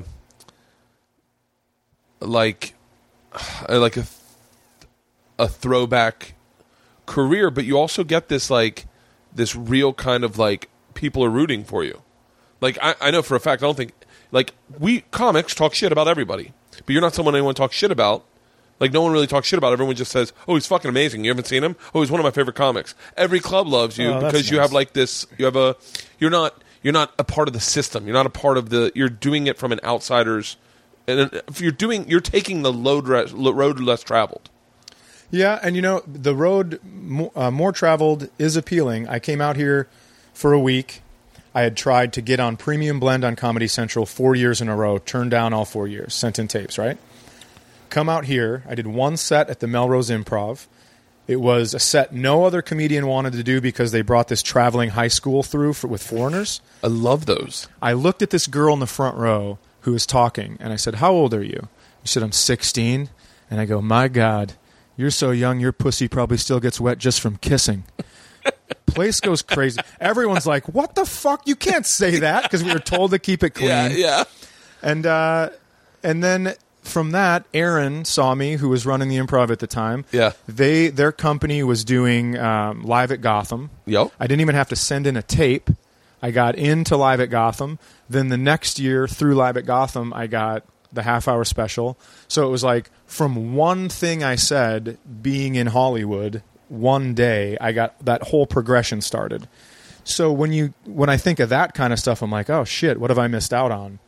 But I can flip it very easily and say, well, I get to go to band concerts, and it sounds boring as shit, but it's it's nice. It's a good it's a good balance, I'll say. Aaron's uh, one set of mine. Aaron has changed the life of a, of a lot of people, I believe that. and she. Um, I remember the one thing that I did that made her laugh. Well, two. I had this, I had this story that I'd never really. It was like kind of a rant that I got on that night about wanting to date a black chick, but it was like I. But it was, it was like really like it was horrifically stereotypical. But it was fun. It's funny, but it's like I wanted to drive into her neighborhood with her brothers, brothers and cousins working out in the front yard. Like one dude's in a wheelchair with a pacifier, and then they throw me on the hood of my car, and they're like, and then grandma comes out. She's like, Ray Ray, get your hands off that boy. And he's like, Welcome, grandma, mom, welcome. And it was this big long rant. And then that I came up with on the fly. And Aaron's like, You got to tell that all the time. And I was like, I, I don't even remember how it goes. And then that and my buddy had gotten cheated on that morning, and he had come to our house crying. My opening joke was just about that. I was like, my buddy came over crying today, and the only thing better than making people laugh is wa- making people cry harder.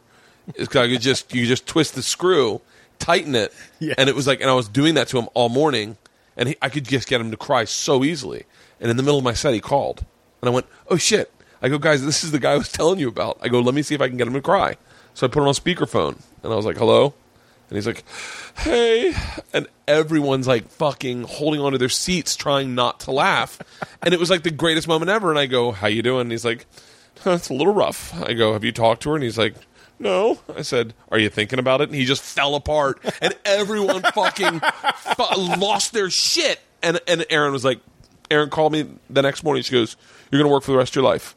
I'll make sure you're on the road. As long as I'm working, you'll have a job." I was like, Oh wow. "Yeah." So I got 13 weeks that next day. She was like, "Don't ignore Barry Katz and take these offers. He's going to turn them down. Trust me. This is the best I can do for you. I will always try to get you the most money. This is the best I can do." Holy shit. Yeah, I got 13 weeks, and then I got next year I had 25, and then now it's like, and how many how many weeks a year do you work? Uh, I take the summer off. The whole summer? Yeah. I Which- take. I, I just started taking two weeks off in the summer. I take the summer off. However, I can't do it anymore because I just was home for a month and a half straight, and that doesn't work well with anybody. No. I just can't. I can't be in my house all day, every day for a month and a half straight with two children. Yeah. that are going at it. I need to have that balance of leaving, but uh, but otherwise, I work probably you know three three months or three weeks a month. Yeah. And do you route it at all, or are you just like Nope, I'm back, home, and forth. Yep, back home on Monday, Tuesday, Wednesday? yep. I, I then- try my hardest not to be gone more than five days at a time. Re- really? Yeah. I just started canceling Sunday shows, and it, it makes it makes the road Yeah. so much do- more doable. Yeah, it's a world of difference. It really is. I did Friday, Saturday one time. I was like, oh, I could do this for a living. yeah. Like I could really do this. Oh, absolutely. I'm going to China in September, and I'll be gone for ten days, and that's like everyone's losing their shit about it because it's What are you doing? I'm are you doing a gonna- club out there? yeah, it's the Hong Kong festival.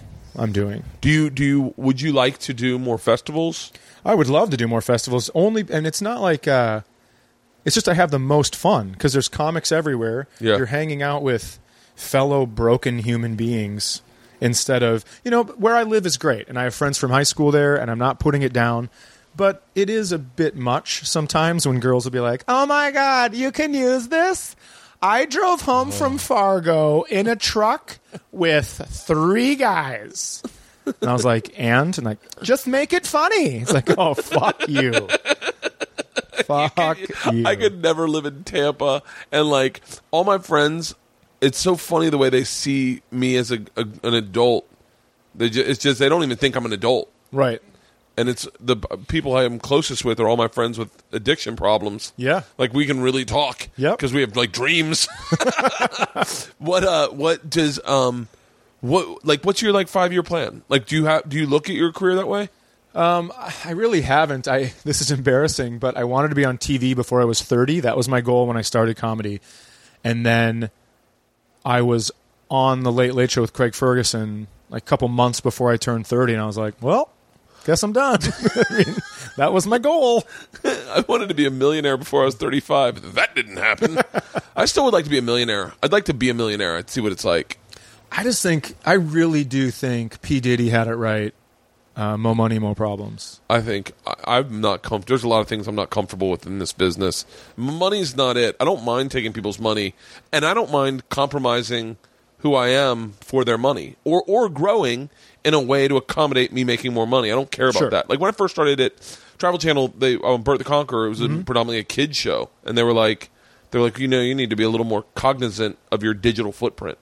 Like what you tweeted. Now that seems like par for the course. This is back when Twitter was just starting, and I was taking, literally posting pictures of me taking shits, thinking, oh, that'll get some followers, and uh, and I'm comfortable with the growth because there is a natural growth that I think most humans have, but that comics aren't res- responsible for. Right. But having kids was like the big thing. Is like like one of my favorite shows is getting podcast is uh, getting Doug with High, and Doug texted me. He's like, "We want to do it." I was like, "I can't." Like I can't do that. I can't put that out there forever. Yeah. That my kids will see me like not that not that I'm a big pot guy and you know at all, but I totally do it because I like the show. I think it's funny, but I don't want my kids to know that Right. that they and and to know when I was ten and eight, Dad smoked pot with Doug. That Doug that we've met, he's a big pot guy. Like all these things, like they had Stanhope over for dinner one night, and it was like brilliant. But it was like there was like they got to meet him and hang out with him, and he he taught them how to do spit takes. But it was like it was like uh like those moments are beautiful. I don't want like, and I like them knowing comics and stuff, but I don't want I don't want to I just don't want to fucking You don't want them knowing the backstory of said comic. I don't want them to know that that Stanhope had an abortion and and he's really proud of it. Like I don't need them to know that information until they're like 25 when they go that. So wait, Uncle Doug, the guy that taught us how to do spit takes, He killed his mom. would they at least when they're dealing with their first abortion? like, yeah. like he killed his mom. We had dinner with that guy. He killed his mom. He was, but they they had so much fun with them, and it was like they still talking. Last night they were like, we had dinner with my crew, and I was like, "You guys want to do spit takes?" And they're like, "Doug taught it to us," and That's awesome. uh, but those, I mean, I don't know. So you don't have. I I, I always write goals every every year. I, I would like to. I would like to finish a pilot and pitch it across the board. Like uh, like what kind? Like would you? I, I would do. I would do standard, like a dark. Everybody loves Raymond. I mean, my act is basically set up for that. Yeah. And so I would like to just do it once. So when I'm whittling on the porch when I'm 70, not have that floating through my head like God, you didn't you didn't even try. So that I'd like to do that, and I'd like to. Uh, I'd like to just grassroots it enough to get more people into the show. I would. I don't need everyone to be a fan. I need just fifty-one percent. So if shit goes down, we can take the forty-nine percent. Yeah. What uh do you have any want to do theaters? I would. I do like an intimate setting. I mean, when I recorded the uh, the special as is that I put on um, YouTube, Yeah.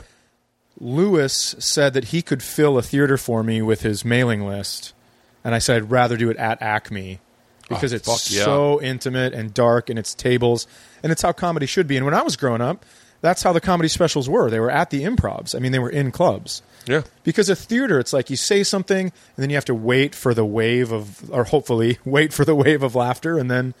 But here, it's like you can hear the individuals laughing in the club, and I like They're laughing on your feet. Yeah, Like yes. they're on your feet laughing. Yep. And you don't have much room to walk around, so it's Yep. like especially that club. That's one of the fucking greatest clubs. It really is. It really is. I wish that. Uh, I mean, I wish I did it, but I, I already do a different club there that I have a lot of fun at. Okay. Rick Bronson's club, Yep. and I like Rick. I like his club in Edmonton. So, mm-hmm. You ever done his club in Edmonton? Yep. That's the greatest club in the fucking country. In the, in that country, obviously, but ever. I love that club. It is like fucking Thunderdome in that room. The low ceiling, Yep. fucking right there, and those Canadians have this there's something about Canadians that make them like the best white people ever. So they're like, especially those Canadians, they have a ton of money. They're like Right. real great sensibility. You can't offend them. They're big beer drinkers. Have you ever done the Calgary, the Comedy Cave in Calgary? No. Okay, that'll change your mind on white Canadians quickly. Oh, really? Yeah. Someone told me Winnipeg. Someone's Oh, like, I love Winnipeg. Really? Ru- rumors in Winnipeg, I love, and I, I hate to. To, I'm just going to shit on Calgary, not the club, because Yeah. Jack, the owner of the club, is an amazing guy. But I did Tuesday through Sunday, and it was. I got almost zero laughter the whole week. yeah, and it was insane because there was a, a, a listener appreciation for a radio show where it's free tickets, free buffet, so no value to the show. People were talking. free tickets, free buffet, and, this you get a shotgun. Yeah. And this woman would not stop. I'd say something like, We're in St. Louis. And she goes, We're not in St. Louis. And I go, You need to understand I'm painting a picture, right? So I'm getting mad. Yeah. And so finally I, I look at her husband. I go, Can you shut her? Can you do anything to shut her up? and he stands up and he goes, uh, He goes, Want me to come up there and touch you? And I go, Being knocked out would be so much better than having to listen to your twat wife. and then all hell breaks loose, right? So he tries to come up. I set the mic down and I get ready to get thumped because I'm a puss. I have already said that. And then they, they go, We're leaving. But the problem is there's only one credit card machine and it's in back. So they have to wait back there for 15 minutes to get their shit after they're leaving, right? yeah. So she leaves, and this is horrible, but I lost my mind. And she goes, she yells back at me and says, "You you don't like me." And I go, "That's not true." I say, "I do like you, and I like you so much. I will accompany you home tonight and explain to your three children that they're rape babies." And now, Oh, because I fuck. I was so mad at the whole week, right? Oh, So the the hotel's attached to the club. holy shit! I storm out of the club what after I'm I'm done, and the the woman working the front desk she goes, "Are you Chad Daniels?" And I go, "Yeah." And she goes, "Just so you know, there's three people looking for you. They just they asked for you and then just walked by the desk." And I go, "Oh, that's good because this couple was just two people, so that means they've called in the murderer Yeah. or whatever." And so I'm like fucking spy games looking around corners and oh. taking stairs instead of elevators to get to my room. It was insane. But no, now, are you like me? Like, do you then wake up the next morning and regret what you said, or do you go, "Fuck it, she deserved it"? well, I'm never a huge fan of saying rape babies, yeah. But I just lost my mind because earlier in the week, the MC, it wasn't the normal MC, but I said something about you guys have a queen, so it's different. And then this guy comes back on stage and he goes, "Fucking stupid Americans, we don't have a queen. What an idiot!" All this shit, right? So I go online, I feel dumb, and I go online and I find out they do have a queen because a treaty was signed in the 70s that said the queen will always be the queen even though she doesn't have power there. Yeah. And so I went on stage and I called the MC up at the end of my set and I took out what I'd printed off the internet and I read it all to him and I set it up beforehand. I go, this guy, you know, made fun of me last night for thinking there was a queen and I get it. I'm a dumb American. Then I read it and then uh, I put it back in my pocket and I go, looks like you guys do have a queen. Then I took out a $20 bill and I licked it because the, the center of their money is like a, like a plasticky type Yeah. of thing. And I stuck it to his forehead and I go, she's on your fucking money. And I walked off stage again. So that was the beginning of my week. That was the first two days of my week. And then the next night, on your money. this next night, this lady, we're not in St. Louis. And I just fucking had a mini stroke. those it's, those are my favorite mini strokes too because where you've it's been building up and Yeah. you and someone doesn't. I have a I, I'm I'm not I'm not. I've only I've only kicked one person out of a show once in my entire career. I've only had a confrontation that went bad once, and it was because this. It was like it was like you can't. I don't. And this it was a black chick in Kansas City, and she was with the fucking white girl, and I was making fun of the guy in front of him because he had a mullet, and everyone was comfortable making fun of the mullet, including the guy with the mullet. Who's like, I know this is going to happen. I'm in the front row comedy show. I got a mullet, and and halfway into making a couple jokes, I went, well, this isn't really fair. This guy's got a mullet, and clearly, he's you know he likes his hairstyle, and this and this black chick behind her had like this huge afro, like it was like I mean it was like it was like. uh and she, and when I said I said something, and she said something derogatory about this white guy in front of her, I go, "Calm down, Macy Gray. I see you. Okay, you're next."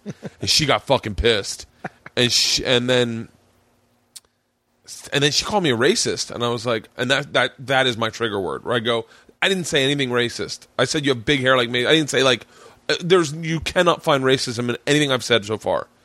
And I said, uh, you probably date a white guy, don't you? And she was like, I do, and he'll fuck you up. And I was like, nope, because I know what your white guy looks like. I go, he's small, his clothes are too big for him, and he used to get the shit kicked out of him every single fucking day. I go, he looks like a miniature Eminem, like mini M and M's, and and everyone lost it, and her friend fucking lost it because apparently I was right, and her friend's like, that's what he looks like, that's what he's look. I go, five five.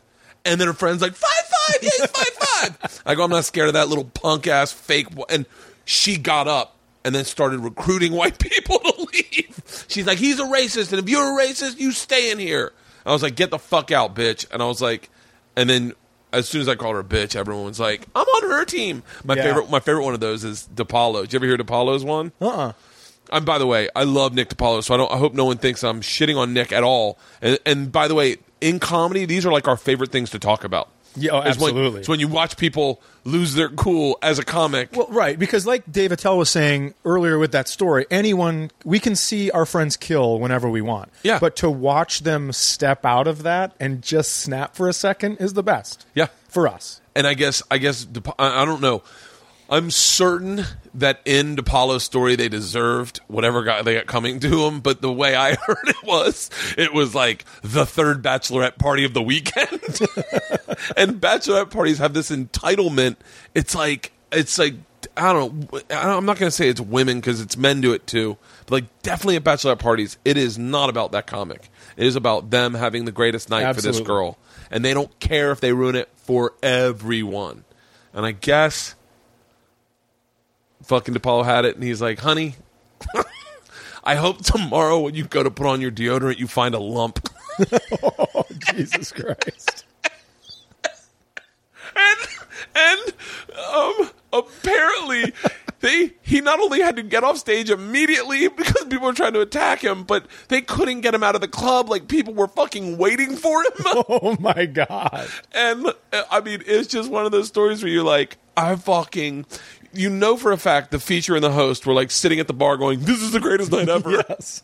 we get to watch DiPaolo lose it, but like, and and so I, I don't know. I don't. I'd love to hear his side of how that went down, but like, but I, was- I mean, I That's with- insane. those stories are my, are your, always your favorite. Do you know Robert Duchesne? No, He's uh, I think he started in San Francisco, but we were co-headlining down at this uh, some casino in Santa Fe, and it is uh, tons of Hispanic dudes and Native American people, and they hated me from the get-go. This is again thin, tight shirt, yeah, wanted nothing to do with me. So I called a couple guys. I go, uh, I go, hey, you guys missed some buttons because a couple of the Hispanic guys only had their top button buttoned. Yeah. And go, you guys missed a couple buttons on the way up, and they were super pissed. And I go, uh, and then this Native American woman started chirping at me, not the, the prettiest thing I'd ever seen. So I said, uh, hey, if Disney would have come through here, they never would have drawn Pocahontas all skinny and cute and shit. so the place goes fucking bonkers. I have to call security and they have to escort me to my room. And one of the security guards is Native American, and he goes, You know, I hate having to do this. I wish I could have left you there, but this is my job. And I was like, That seems awesome. so I get fucking escorted to my room and then just wait. Just like I'm just in knock. the corner of my room waiting to get murdered. oh, it was, that happens, but it happens. You know, sometimes you lose your shit, and it, And sometimes what I don't think people understand is that they go, "We're telling you like the horror stories," but sometimes it happens and it really fucking works, and and and everyone's like, "You took a chance," and it's one of the funniest things, Right. Ever. I, I'm sure I've told this before, but like I was at the first time I was at the Fort Lauderdale Improv. It's on an Indian reservation. Mm-hmm. I was not aware of that. I mean, I was aware of it, but I didn't realize the importance or the significance of that. Maybe it wasn't imparted to me, and so I and and you're in a room that all the rooms look alike, kind of. So you're in the, you're in a comedy club. You don't you're not thinking like I'm on Right. an Indian reservation, right. And so I'm messing around with these black chicks and these Puerto Rican chicks to the left of the table of the stage, and they're both sitting at tables next adjacent tables, and they're loving me, and I'm taking hardcore chances with them, and they're it's paying off, and we're all laughing, and then uh, and I bought them a round of drinks, and then this Indian chick, the Native American chick, goes, uh, "How?" She's hammered. How about you drive? Buy me a drink. Buy me a shot. Buy me a shot. And I'm like, I go, well, are you, are you, are you black or Puerto Rican? She goes, I'm Native American. So I go, okay, will someone get her a tuberculosis shot? And the fucking place loses it laughing because it's predominantly black people and, and Cuban people and and then s- the black chick goes, "Kick her out of the club." And I go, "Don't you? Didn't you read your history books? Just go take her seat. Someone take her seat, and then take this next seat." She said, "Until she's out of the room." I'm on a fucking Indian reservation. The whole take a seat is the reason we're at this one fucking location. And so I, I and then and then I was met by a group of elders. No, Oh no. dear. No, no, it was. It didn't. Oh, it, okay. the grow, it was. It was fine, but like, but you forget, and then once you then then now it now I now you can't even take chances like that because someone videotapes it and it's out of context. Right. Absolutely. and you're like motherfucker. But oh, that's really funny. my favorite one, I told this. I'll, I'll tell, but. I'll t- I'm not going to tell because I told on Stanhope's, but Stanhope has a really great comeback to someone who didn't like their show, his show. He he basically said, "Yeah, I was offended by the material the club asked me to present that evening too." He wrote back to them, and they're like, "What?" He's like, "Yeah, the club writes all our material. I didn't want to do that stuff. Like the club did it. So complain about the club. Call it Better Business Bureau. That's the set they made me read." oh my god, the that's person's like, so "A fucking genius. oh, so fucking funny. genius. so do you think? Do you think you'll like? uh Do you think you'll always stay in Minnesota? Uh, well, no, I don't. I don't think so. I think uh, I told my daughter, she's the youngest, she's ten, and I said, when you move your tassel across your graduation cap, people are going to look up. That's because there's a helicopter landing on the roof to take me out of this piece of shit. But but until she graduates, I will be there. Yeah, He's got eight more years. that's it. what? What? Uh, how often do you come out to LA or New York? Um, I come out to LA. Well, I try to get out th- two, three times a year, but uh, it'll be more now. I've actually scheduled it so I can come out uh, for a week every two months, Yeah. just because I kind of want to. I got a lot of buddies out here, and it's it's it's fun to be out here. Who's your group of guys? Like guys you started with, or guys that you are like your group of friends? Uh, well, Ian Bagg, uh, Eddie Gossling, Yeah. uh, G- David Huntsberger, Chris Fairbanks, Tommy Johnagin. Uh, ton. I mean, Do you, I ever, just- do you ever feel like I kind of different- just sit back and I Dan go, Cummins? I go, yeah, I yeah, I know Dan. I know Dan really well. Uh, Not really well. Dan's like, oh, fuck, uh, we got drunk once.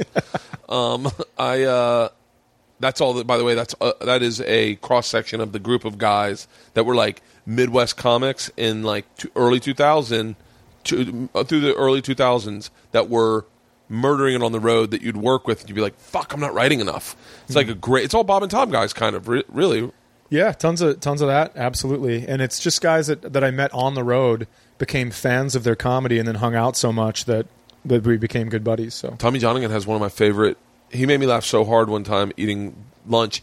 That's another thing that like Midwest comics will do. They'll be like, "Oh, we're in close towns. Why don't we go have lunch together?" Yeah. And, and uh, LA comics don't do that. We barely hang out with our the comics we're with.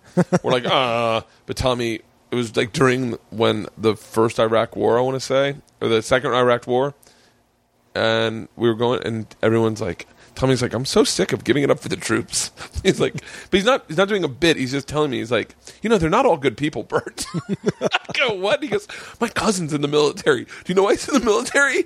He fucking killed somebody. he goes, either go to the military or go to jail. Bert, I'm not giving it up for him, and I could not stop laughing because it's Tommy, but it's Tommy in like that, like over, like panic, like. Like, do you, do you know what I'm talking about? Yeah. Could not stop laughing Oh god damn. Yeah, he's a funny kid. he makes he makes me laugh and and his you guys are all TV friendly too. I think that's from doing Bob and Tom. You guys learned how to be clean and write clean material. Sure. Where I think LA comics just get lazy and we're like the road isn't that where we talk about pussy? um, but it's so funny. Most L I mean all LA comics always wonder how do you get on the road? Sure. And it's like I had TV credits before I had road credits. Like Oh, I, wow. Like I'd done so much more TV than I'd done any of the road. I was still featuring, crazy. and I had like I'd had my own TV show a few times. I remember Daniel Tosh going like, "You are the most." Cre-. He had no credits. He had no credits, and I had all the credits. You've seen him on uh, FX, on Fox, on this, on that.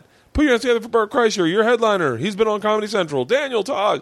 And Yeah. Tosh was like, You have more credits than any fucking feature in the world. but Gary Gulman and I are like, How the fuck do you get on the road? And you seem to do it the regular way, where you get on the road, you, you become a nationally touring headliner, and then you go, All right, now I'm ready for everyone to see what I can do Sure. in an hour capacity. Yeah, I, it uh, it just worked out that way. That wasn't my master plan. I mean, it started off you MC a good club, and then you're featuring one nighters.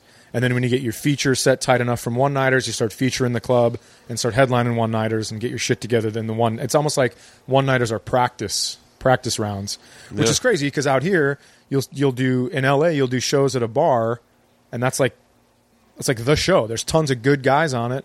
But in the Midwest, when you do a show at a bar, that's considered like a C level, D level type room, and it's a it's a practice room, Yeah. basically, because people are pissed off. You turn the football game off, and you still have to do comedy. So it's like it's you know when when uh, Mr. Miyagi was teaching Daniel LaRusso karate, tricking him by having him stand on the floor, and you have to deal with all that bullshit in the one nighters, and then you get to a club and you're like, oh, okay, now I know why it works that way. Yeah. So It's uh do you do sets out here when you come out? I do. Yep. Improv? I do the improv. Um, I've done. Uh, God, I can't even remember. Is it Flappers? Yeah, Flappers over is a here? great Yep. club. Oh shit! uh, yeah. I Oh fuck! have I'm a show so- tonight. Damn it. No, I have a show tomorrow night, and I was I gotta cancel. Yeah, and then I just do. I send out a feeler on Twitter just and see if people have shows going on that need a spot filled. Yeah. Do uh and so when do you head back? Wednesday. So I go. Uh, I tape at midnight tomorrow, and then leave Wednesday morning. Get home because I have to fly into Minneapolis at six thirty. I land three hours drive home, so I get home at nine thirty. Pack my shit, and I go up to the Boundary Waters at noon on Thursday to go camping for uh, a week With the kids? with my son. Yeah. Just you and your son? Yep, we go uh, we go canoeing because there's no motorized vehicles allowed in this chain of lakes. It's a chain of lakes that it's huge, and Minnesota and Canada shares it. And you canoe through and find campsites and fish and swim and Really? Yeah. Just you and your son? uh, yeah, we're going with uh, another dad and then three other kids. So and then and you guys are up there for a week? Yeah, we'll be up there for a week. You're Yeah, sleeping on the ground for a week? Yeah well, you have mats, but yes, Oh my god. not not a bed. Yeah, Now do you are you are you the kind of dad that does that and just like, oh I don't need beer for that? Or do you get dad that brings like a cooler of beer? no, I don't bring beer because it's you have to carry all your shit. I mean, you So what are you carry gonna all do? your food and all of your stuff the oh, whole Oh, really? Because you have to when you're canoeing. There's portages where the lakes aren't connected, so you have to get up and hike like a mile with the canoe and the Duluth pack, Motherfucker. and then put it in another lake and go. Holy So- shit, so it's like a hardcore you'll That's come the out real deal. you'll come out skinnier. Well, I don't know about that. I mean, we bring a lot of food, but But what do you do to go to sleep at night? uh, you're tired. You Oh, are yeah. tired from canoeing and, and hiking. So Wow, that's great. yeah, And how come how come your wife and daughter don't go? they're not welcome. I don't need. I already have the potential of four boys bitching and moaning, so Yeah. I don't need. We're just gonna stay here. Yeah, that's what I need. I need my family to get attacked by a bear when I'm not there to. Oh, do you have, do you bring a gun? No gun, but you just have to be smart. You have to put. You have to tie up your food and. Because bears are a legit fear. Yeah, they're black bears though. They're not grizzlies. So they're not. Are they? Does that make? Well, black bears aren't nearly as aggressive as grizzlies, so you just have to kind of know not to. You don't. You don't camp by bushes with berries on them. You don't have sweets. If anything is smellable, like if you put a Gatorade pack in your water to mix it up to have it taste better, that bottle has to go up in the tree with all this. You can't have any smellables. They're where called. did you learn that? Just uh, camping when I was younger. Really? I've never really camped like that. It's a blast because it's it's legitimate. Like shit in a hole, cover it up. No trace camping. Where when you look around the campsite, no one should be able to tell you were there. Really? So you bring all your stuff in, take it all out with you. Yeah, it's pretty. It's pretty fun. I mean, it's really fun to get home and take a shower too. But it's nice while you're there for a week. And so, are you and your son as your has your son turned the corner of being a teenager, or is he still like a little boy?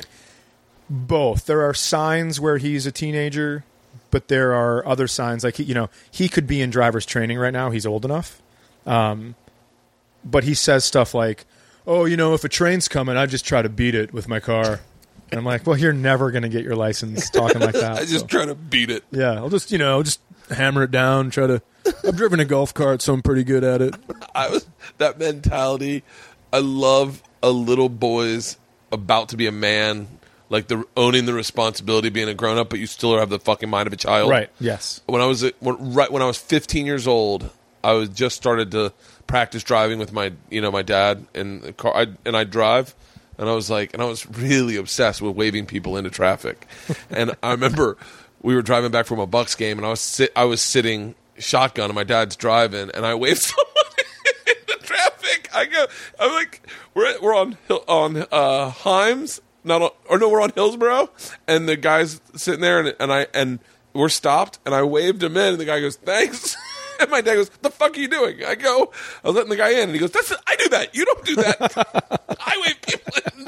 He's like, "You're not allowed to wave people in." I was like, "I can't just wave," and he goes, "No, you're not driving." But I remember that, so like being like, "Oh, I guess, I, uh, good call. Maybe I won't wave." Did you have to put like, stay, sorry, stay there. Sorry. I'm getting yelled at. He makes the call. You, it's him, not. You love how many, how many motions I'm doing on a podcast. I, I, I wish there was a video. You guys should have seen it. It was really in I was detail. gonna videotape, but I'm fucking. That's too much work for me. so um, that's so cool, man. That you're gonna get to spend time with your kids like that. I don't ever see my fucking kids. If you got a show, if you could have a show on Travel Channel, what, what would you want your show to be? oh boy. Or you could have it on DIY or food or cooking. Well, I think here, here's a here's a show that I'd love to do, and I probably shouldn't say it on here, but Uh, Luckily, no one listens. I have an idea where what I would love to do called secondhand homes, where you go in and it's a it's a fixer upper deal. Yeah. or a second chance homes, excuse me. So it's a fixer upper, but you also take guys that are in halfway houses and have them come in to do the work so they learn a skill, they learn drywalling or plumbing or whatever. And then when you when you flip the house, they get a little bit of that money for like a nest egg to start over. Yeah. And then they've learned a skill because I was reading somewhere that the majority of felons that get hired are hired into construction type situations. So if they can learn that skill, then they have like something to do instead of fucking, you know, murdering people or whatever they were in jail Yeah. for. Yeah, that would. Yeah, that would be. I always want to do. I always think about doing stuff with like fucking helping people, but then I just get lazy. like, I, eh, whatever. What about you? If you could, because I believe that I believe I could, I believe I could help comics get on Travel Channel, but and and help them figure out how to be themselves and funny on the network and work on the network. So I always want to try. I'm always trying to get people like people like you. I tried to. I tried to. I don't know if you ever saw this. Like drunk one night, I tried to connect you and Andrew Zimmern to together on Twitter. I was tweeting both of you, saying, "Andrew, you need to check him out. He's performing in Minnesota, Minneapolis this week." And Oh. I, I tried to. I, You know what's weird? I thought Andrew Zimmern was trying to get us connected. I must have been drunk too that are you serious? I think so. No, that was me trying to get you two connected. because so many people so many people have tweeted me about this podcast Really? like what the fuck when are you going to be on this podcast you guys would be so funny together we're very similar people. I, And- like hanging out with you, we're like very similar. Like, do you still drink beer? I do. Yeah, yeah. We should Yeah. do a tour, just like uh, two dads, Oh, that would be the best. just fucking. And but then you can. T- the thing about being a dad is that you're not just you're talking about all your experiences throughout life that have helped form you and how you raise a child. So you Yeah. can you don't you don't have to just be like like when they do like funny mom tours, it's all mom shit. But dads are, I guess, because they're men, they're allowed to talk about whatever the Sure. fuck they want to talk about. Yeah, yeah, yeah. That's true. I think my Travel Channel show would be me camping with my kids That'd be great. in different places because I spaz. I'm like a dad where everything has to be perfect, and if it isn't, I think the whole thing's ruined. I was at Really? a pi- I was at a picnic one time, and the the blanket we were having the picnic on blew over into some food, got just one little piece of food dirty, and then got the blanket dirty. And I was like, God damn it! and I bet you my kids will never go on a picnic again. They're just like, what? My daughter will have some romantic guy like, want to go on a picnic? She's like, no, Oh no! they're the scariest things in the world. So cold, so cold. the food gets dirty, and oh my god, don't touch me there. I'd love to see it camping. I, my whole goal now is to is to come up with the name of the show first and then pitch it. And because what you can do, I believe this. I've done this before. Uh, if you pitch the name of the show and they think the name is sellable, then sometimes they will write the show in their head that they want and then pitch that to you. Oh, and then you can say yes. It happened with Hurt Bert. Wow. Uh, we said we were in a room and they were like, uh, we had a tape of something we were going to show that was going to be like the or, or like start the pitch, and the guy Kevin Riley was like, uh, "Is this Hurt Bert? Are you guys pitching Hurt Bert?" It was a name of a show I had done before, and uh, we were like, and he's like, "Because if it's Hurt Bert, I'll buy six episodes." And Moni Hawkman's like, "It is Hurt Bert," and, he's, and she's like, "What do you see the show as?" He goes, "Bert just." gets hurt, taking jobs, doing dangerous jobs. He just gets hurt. She's like, "That's the show we're pitching," and he's like, "I'll buy it." Holy shit. Yeah, That's Uh, amazing. Yeah, it's, but if you can come up with a really good show, I name sometimes. Yeah. Then they figure it out in their head quick, and they're like, like I pitched. So funny. A long time ago, I was with Louie Anderson, and I pitched this idea in the room, but the name had the name was better than the idea. So I pitched the name. Barry Katz is in there, and I'm not saying I'm not I'm not shitting on anybody, but this is exactly how it went down. Was me, this guy Abraham, this guy and Louis C. Louis not C. K. Did I say Louis C. K. No, you said Louie Anderson. Louie Anderson, Louie Anderson, and Barry Katz, and I said they wanted to do a dating game show, and I said I think we should do a show called The Wingman, where I and I pitched it like I am the wingman. So f- when the guy is on the date, he goes to the surf school. I'm the surf instructor, so I just make him look like a stud. When he goes out to dinner, I'm the maitre d. I'm the waiter. Um, and I am putting on different costumes awesome. and outfits. But I said it's called the wingman. That's all Barry heard, and Barry was like, "I like that. What if you are the surf instructor?" And Louis Louie Anderson looked at me and goes, "Is he doing this?" And I go, "I think so." He's like, "I you could be like you can set him up to look amazing. Like you're the waiter, you're the wait, and we take him on all these different dates, and you're changing." And Louie Anderson goes, "I think that's what he just pitched." And Barry goes, "I like this idea a lot." so so Barry, like, I mean, you know, it, it came up in the room, but you know, Barry's like, I, I, I think I got a this is a go- gold mine in my head. and Louie Anderson's like, as long as we're all on the same page. And then, uh, and then we shot the sizzle, but the sizzle didn't. It was such a good fucking sizzle, but it didn't. It didn't work. Didn't take? It didn't. It. Louis stopped working with Barry. Barry. It, it was just got convoluted, Oh, okay. and it was initially Louis' idea of how to make the show, and we shot that, and then with it was a very long story, but it was a great fucking. Sometimes, like I, I don't, I haven't pitched a ton, but I went on a lot of auditions before. And when I was younger, I was like 28, and they'd send me in for young, good looking, which drove me crazy because Yeah. it wasn't right. So I'd go in, and I went into this one time, and I, I got the breakdown, and it was 30 years old, Midwestern father, right? Yeah, me. Yeah. But they didn't send me in for that. They sent me in for young, good looking. And I was furious because I get in there and there's all these Abercrombie and Fitch models, right? So I walk in and they're looking at me like, what the fuck are you doing here? Kind of a thing. and so I go, uh, I go, hey, you guys, my name's Chad from uh, Craft Services. Just want to let you know we are sorry that uh, the audition is running long today. Please be patient. You will get in there.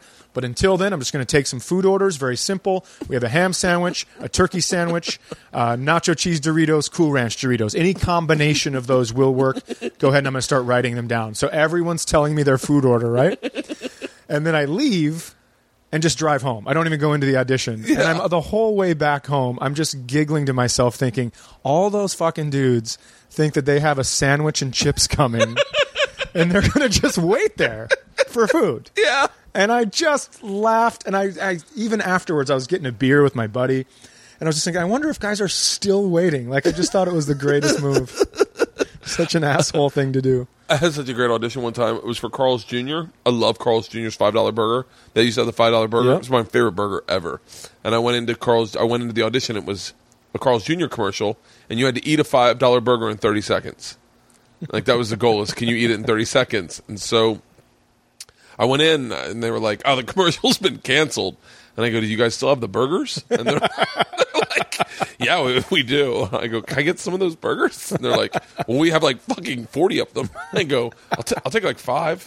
And I brought five burgers home, and I fucking wolfed them down. I love Carl's Jr.'s burgers. They're like like two thousand calories though. That's so funny. Yeah. So okay. So uh, what would be the perfect? Uh, we'll wrap this up. I'm, I know you have a busy day, but what would be the perfect tour in your opinion? Name three dudes who would be on your tour.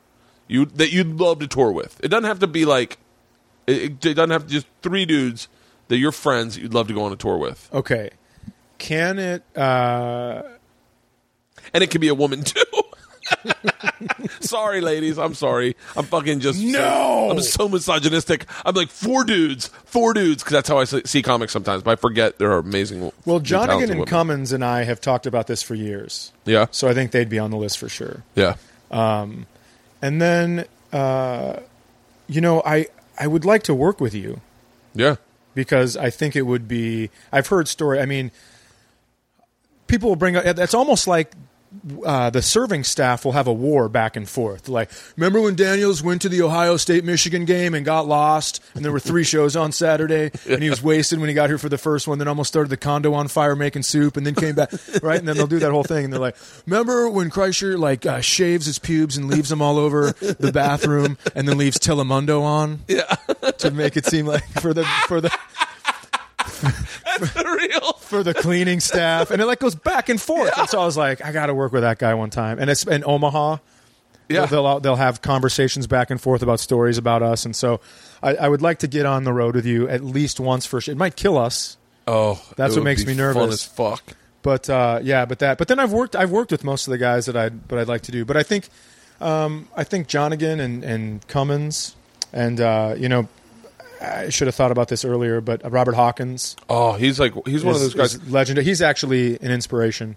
He not. I'm not taking credit for anything, but you, if you listen to Robert Hawkins WTF, the reason he did the, the reason Marc asked him to do it because I ran into Marc at the airport.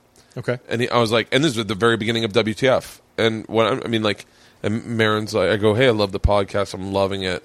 And he's like, oh, thanks. He's like, give me some, you know, who are some guys you want to hear on it? And I go, I got to be honest with you, I want to hear Robert Hawkins.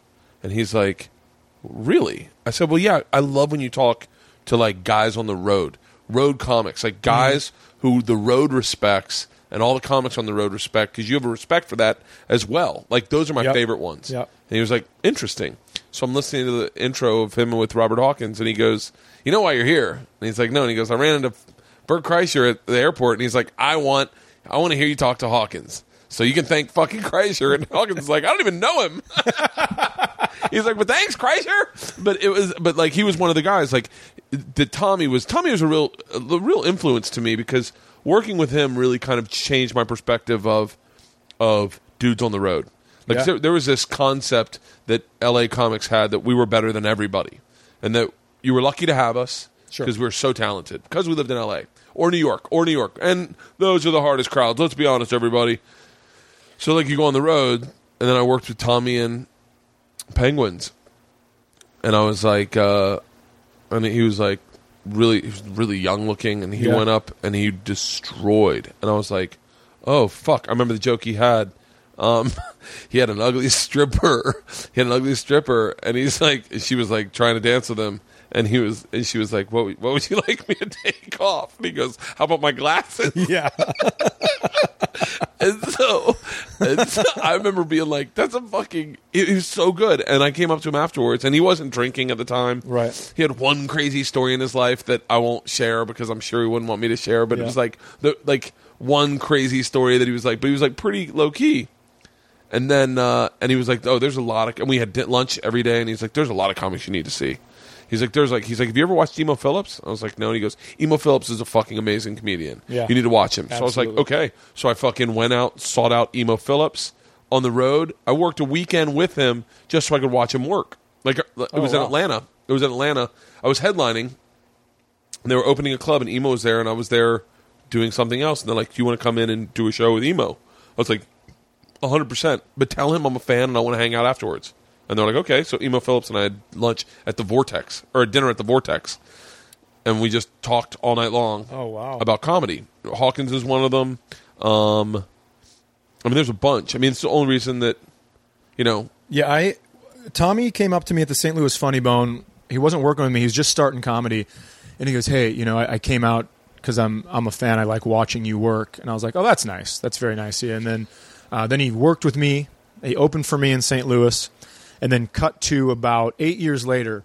I got an email that said, uh, "Hey, saw a clip of you online.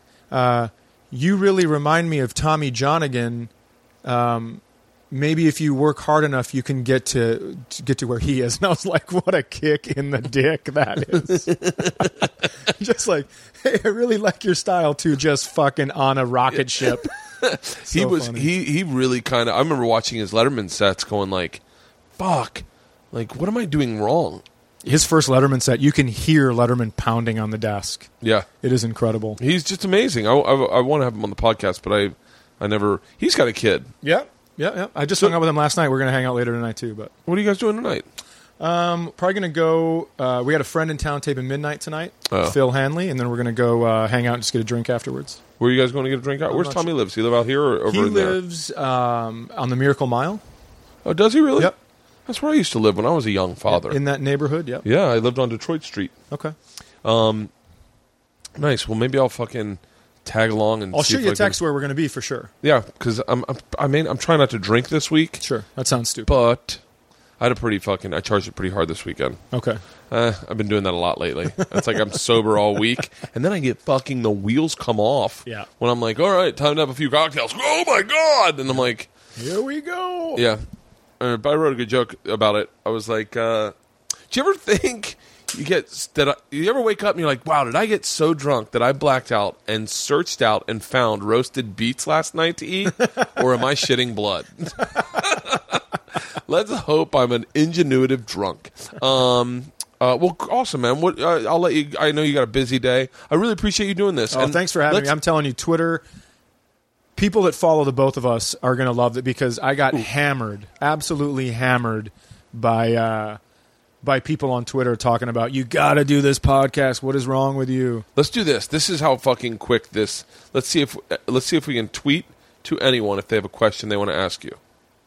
Okay, absolutely. Let's see if this happens. I'll tell the story while you're doing it. Tell me it's the a, story. It's a Hawkins story. So we're at the uh, we're at the Rooftop Comedy Festival in Aspen, right? Yeah, Andy Smith. That's all I Yeah. think when I think of rooftop. Yeah, uh, she was hosting my show. I, I fell apart on the show because I've been walking around all week, and I'm going, "Hey, every hey, how are you?" And no one would say hello to me. Not one person. Yeah. So I get up there and I go, "Hey, everybody," and it's silence, and I just fucking snapped on Aspen as hard as I could. And so, uh, so Hawkins goes up, and he goes. Uh, the lady keeps turning the light on. She's a volunteer in the theater. She keeps lighting him, but he doesn't know it's an old lady. She's like almost a hundred, and he goes. He goes, The next time you light me, you better be willing to come down here and suck this dick. and I, I fall out of my seat. I'm laughing so that hard. was an old lady. And then, yeah, he has no idea.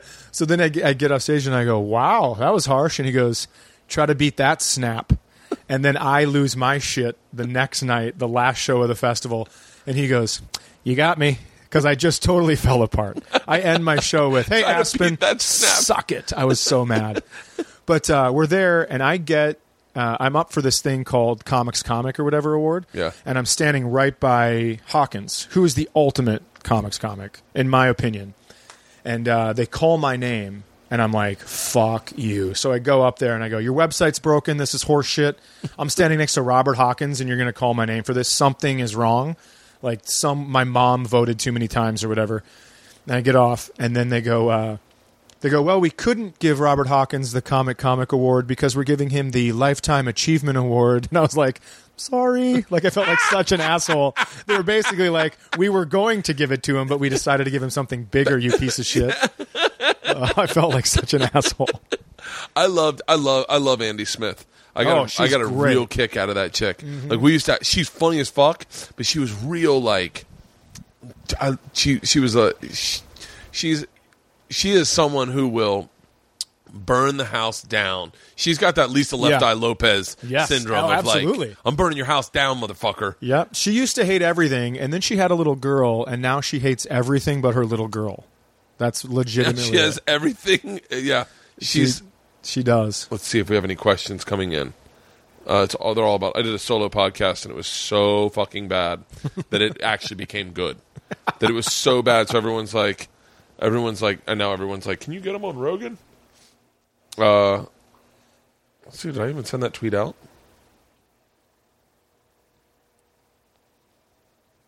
They want your solo podcast to to be on Rogan's network. No, no, no, no, no, no. I Oh. did the the solo podcast was. uh You should give it a listen. this is how I I mentioned it on Rogan's podcast because my wife. I was listening to see if it was any good, and my wife walked in and I was listening to it. She was like, "What is this horse shit?" Because she hears me listening to a podcast, she doesn't assume I'm listening to me. Sure. And I go, "That's me." She goes, "On whose fucking podcast?" I go, "On mine."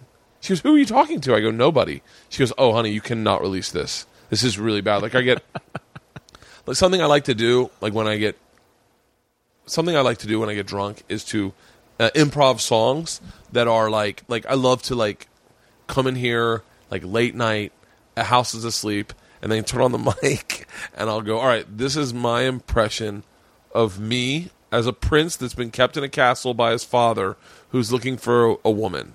And this is the song I'd sing to the kingdom at night. so fucking bad. You're not healthy mentally. but, my- but like it, it's really freeing. It's almost like it's almost like dressing in drag because it's like you don't even care. Like i'm doing it by myself. And I'll, so I'll record them in hopes that i find a gem one time.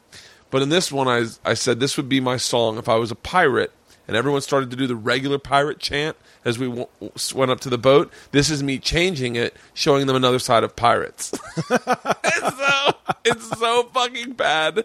But I played it, and everyone's like, "More pirate songs," because you listen to it, you can't help just go like. First of all, I'm like on like two cups of coffee, and I'm and it's like ten in the morning, and I'm just ranting, and then someone calls in the middle, like an old friend that I wrote about in my book, and then and so and then it ends with the pirate chant. So Oh, that's so yeah, great. so everyone's like, all anyone's talking about is the solo podcast, and like, seriously.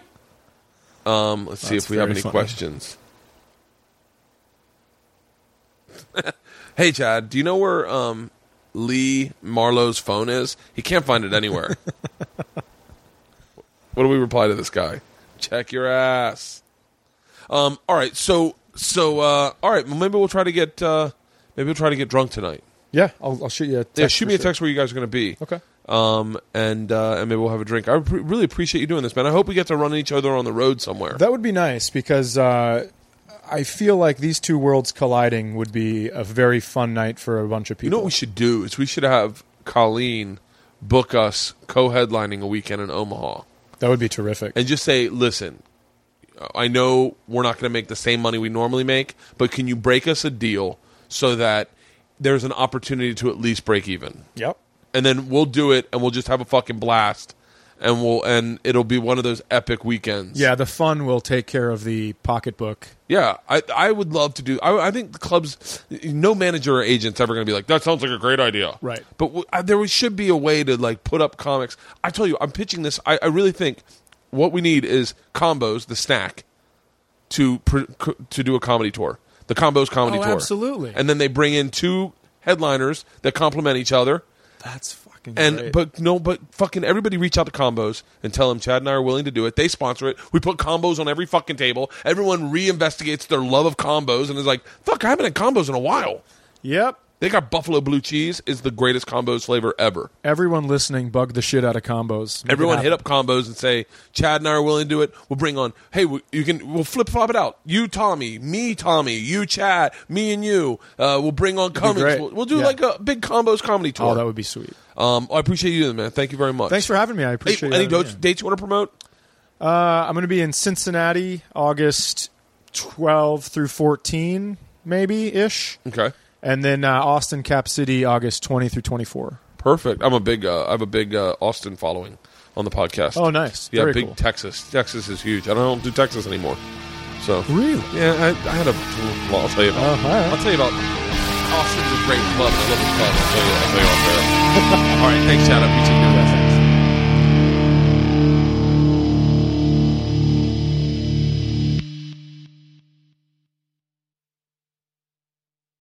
This episode was brought to you by The Machine.